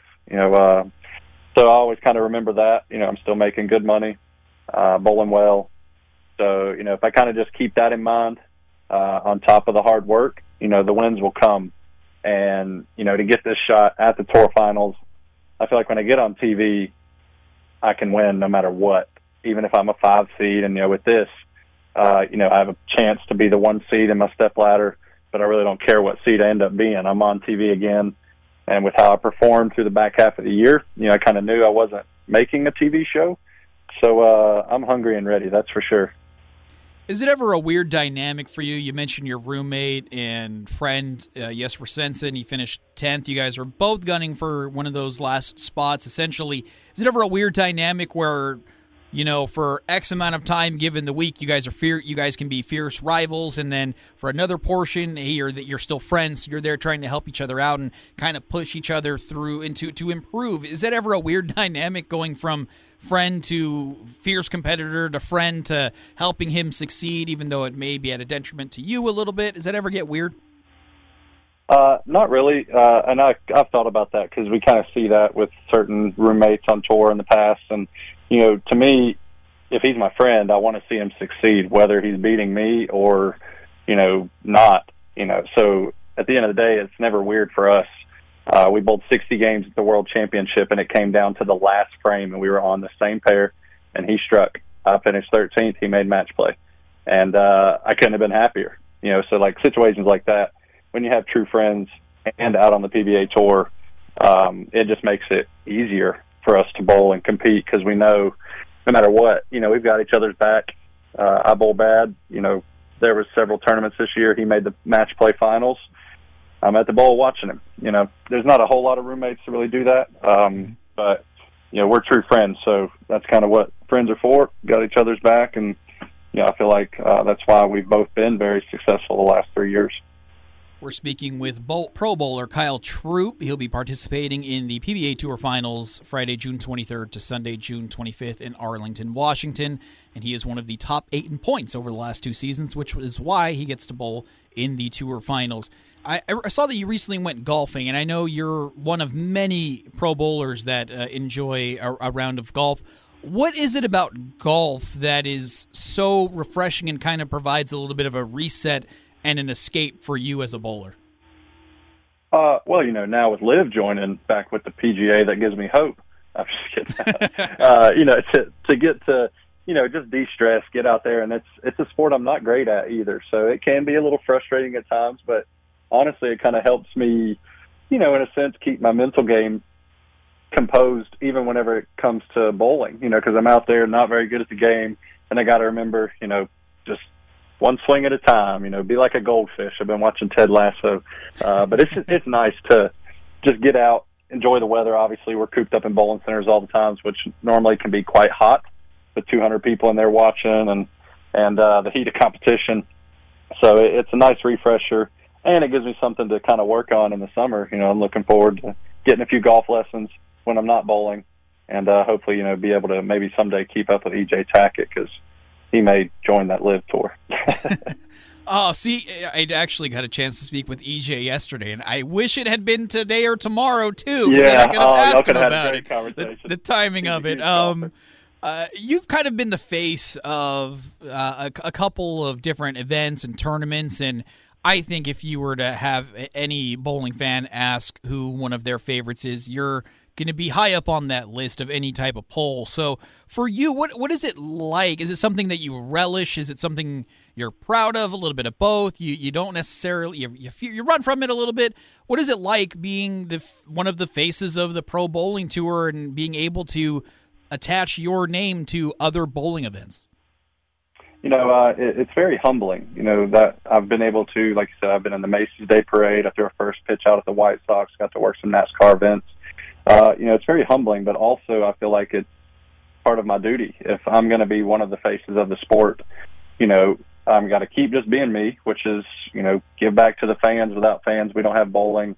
Uh, just being entertaining, you know, all that comes natural to me. So I'm excited for that opportunity. You know, I don't really care if I'm popular or not. You know, happens to be I have an afro. You know, people recognize me outside of the bowling center all the time, uh, and that just reminds me. That tells me people are watching bowling, and that's what we want as bowlers. We want more eyes on the sport so we can, you know, grow it into more households and get more sponsors and more money and have a LIV bowling tour want to be started up that we're such a great organization uh you know so it's it it's very humbling, very exciting, and it does. You know, I guess if I stop and think about it, I guess I am kind of doing the right thing. You know, winning the uh, Dick Weber Ambassadorship Award was something I never dreamed of, and I won that uh, at the end of 2021, and that kind of gave me a different respect of you know myself and kind of what I'm supposed to do. Yeah, I'm going to be trying to win titles and everything, but it's also about giving back to the sport. You know, being entertaining. These people are paying to watch us bowl, and uh, so the least I can do is put on a show for them and you know make sure they want to come back and see it again. You've mentioned, and anybody who's watched bowling know your knows you're not dependent, but you love it when a crowd is is uh, excited and raucous. We've seen you in the PBA league at Bayside Bowl, and you talked about the importance of the fans and being able to connect. But you've also been doing clinics, and you're on Cameo. What does that mean to you to be able to uh, interact and give back to the fans in even more directly than just, hey, I hear you guys chanting for me. Let, us hear some more noise. What is it like having a little bit of more of a, a personal touch when you connect with fans uh, through the clinics and, and, Cameo? I think that's, uh, you know, on the clinic part of it, that's the beautiful part of our sport is that you can be very, you can get close and personal with these top professionals that choose to do clinics. And I have to shout out Sean Rash uh, Hall mm-hmm. of Fame bowler. You know, he does more clinics than anybody in our sport by a long shot. And I worked with him several times, and uh, you know, just learning from him as well. You know that it's not just about winning. You know, give back to the game. Uh, the future is the youth. You know, so anytime we can do youth clinics, and we do adult clinics as well, uh, it's just great to be at the level to have a lot of knowledge and be able to improve people's games. I spent a week in Tokyo two weeks ago for the Storm Fair. We were coaching with translators, and it was just amazing. These people are like freaking out after you tell them the smallest thing, and it helps their game because they love the game. They do it three, four days a week, and now we just change their life pretty much because now they have more enjoyment out of it. They're knocking down more pins, getting higher scores, and uh, that just makes you feel good, especially after a couple bad weeks of bowling. You know, these people we walk in and we feel like gods to them. You know, they're looking up to us, ready for us to tell them anything, and they're very willing and open to embrace suggestions and changes to their game, which can be tough. Uh, you know, and cameos, that's a you know I guess a more current thing that you know a lot of bowlers didn't have back in the day, and and uh, I enjoy doing that. You know, sending these birthday videos, or I meet people at tournaments. Like you sent my son a cameo last year, and then I meet him, and he's you know another foot taller than I've seen in the video that they sent and uh, you know, it's just all just kind of makes me enjoy the game a lot more than I did when I was a little younger for different reasons. Because you know, making money and winning titles is great, but I mean, money don't last forever. So uh, being able to, you know, embrace other peer, um, not embrace, uh, you know, motivate people and want them to go bowling, uh, and being able to help them is it's just very humbling. It has a warm warm space in my heart, honestly. Awesome, man. We we got about one minute left, so one last question for you. We we know how when there's a generational change in a sport, it, eh, the the blowback can just be absurd. You think about golf when Tiger showed up, he was a little flashy. He wore the red look at bowling when Belmo started with two two hands, and that's that's still a, a, a debate raging on. Um, for you with the the hair, the afro, the colorful outfits, did you ever get any pushback like, "Hey, you're not good for bowling. What you need to tone it down, dude"? Uh, not really too much, thankfully, because my father Guppy Troup wore the wild pants and everything in the '80s, and I mean that was a Troup tradition. So that's kind of why I started doing it, and then realized, you know, I can express my personality and my outfits a little bit.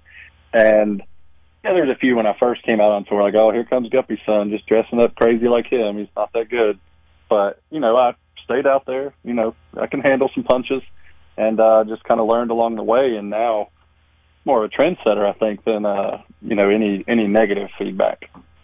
Very cool, and definitely setting trends is my guest Kyle Troup, the 2021 Chris Schenkel PBA Player of the Year. He'll be competing in the PBA Tour Finals Friday, June 23rd to Sunday, June 25th in Arlington, Washington. He's one of the top eight bowlers by points over the last two seasons, and he'll competing be competing against EJ Tackett, Anthony Simonsen, Jason Belmonte, Dom Barrett, Jakob Butturff. Chris Prather and Packy Hanrahan. And uh, there's a pro am on Thursday and a practice meet and greet on Friday before they get into the nitty gritty of the competition on the Saturday and Sunday. Tickets are available if you're in the area at pba.com. Kyle, always a pleasure getting to chat with you. Thanks so much for taking some time and joining me today. We pre- I appreciate it. Thank you, sir. All right, Kyle Troup, PBA, the Afro Fish himself. I'm Dominic Jimenez. This is Titillating Sports.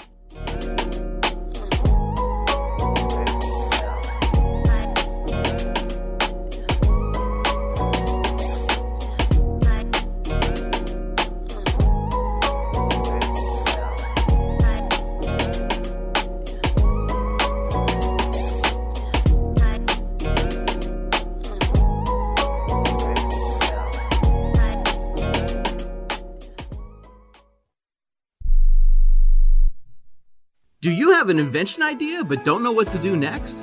Call InventHelp now for free information on how to get started today. InventHelp provides invention services that help everyday inventors get started with their idea. We have representatives nationwide who will explain the InventHelp process step by step. Over 10,000 patents have been secured through InventHelp's patent referral services.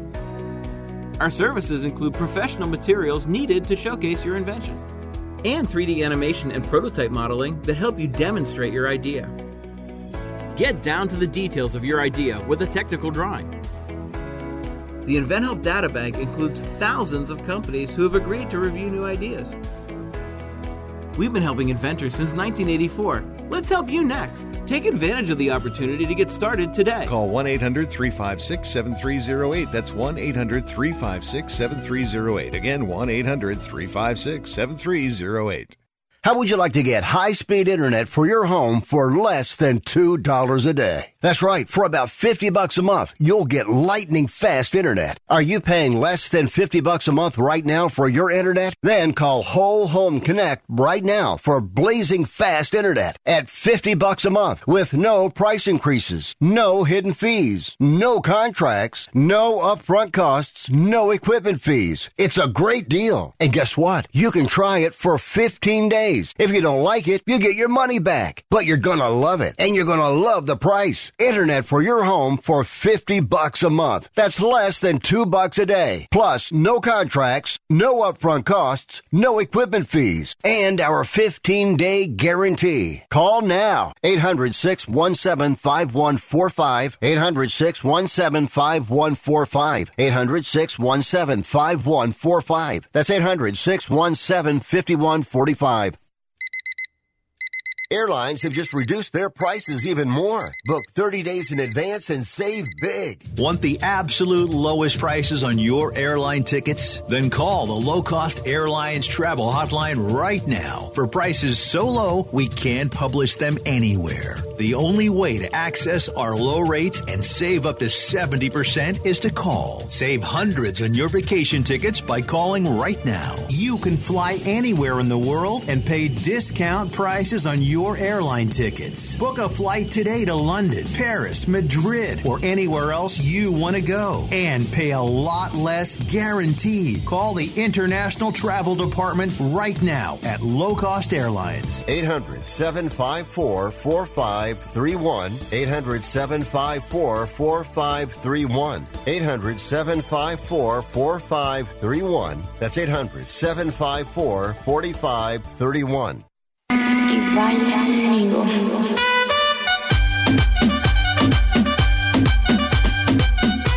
You're listening to Dominic Jimenez on Sports Byline USA. All right, we're going to wrap up this hour with some tennis. French Open. A doubles team got disqualified after accidentally hitting a ball girl during their third round match.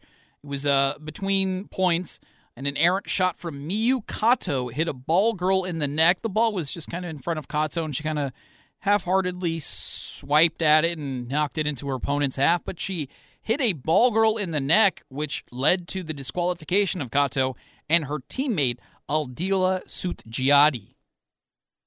I have never heard of something like this happening. But it, it violated a conduct rule for players. And the ball girl was sobbing. I felt bad. She was in considerable pain and definitely shaken up.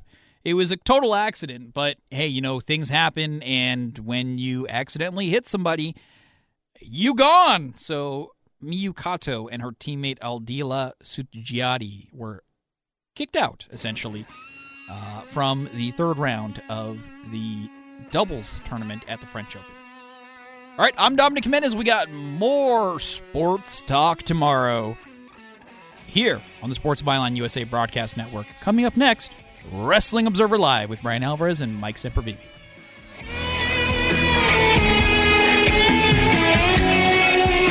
Yeah, man, I hope we don't have brain damage. Great way to end the show.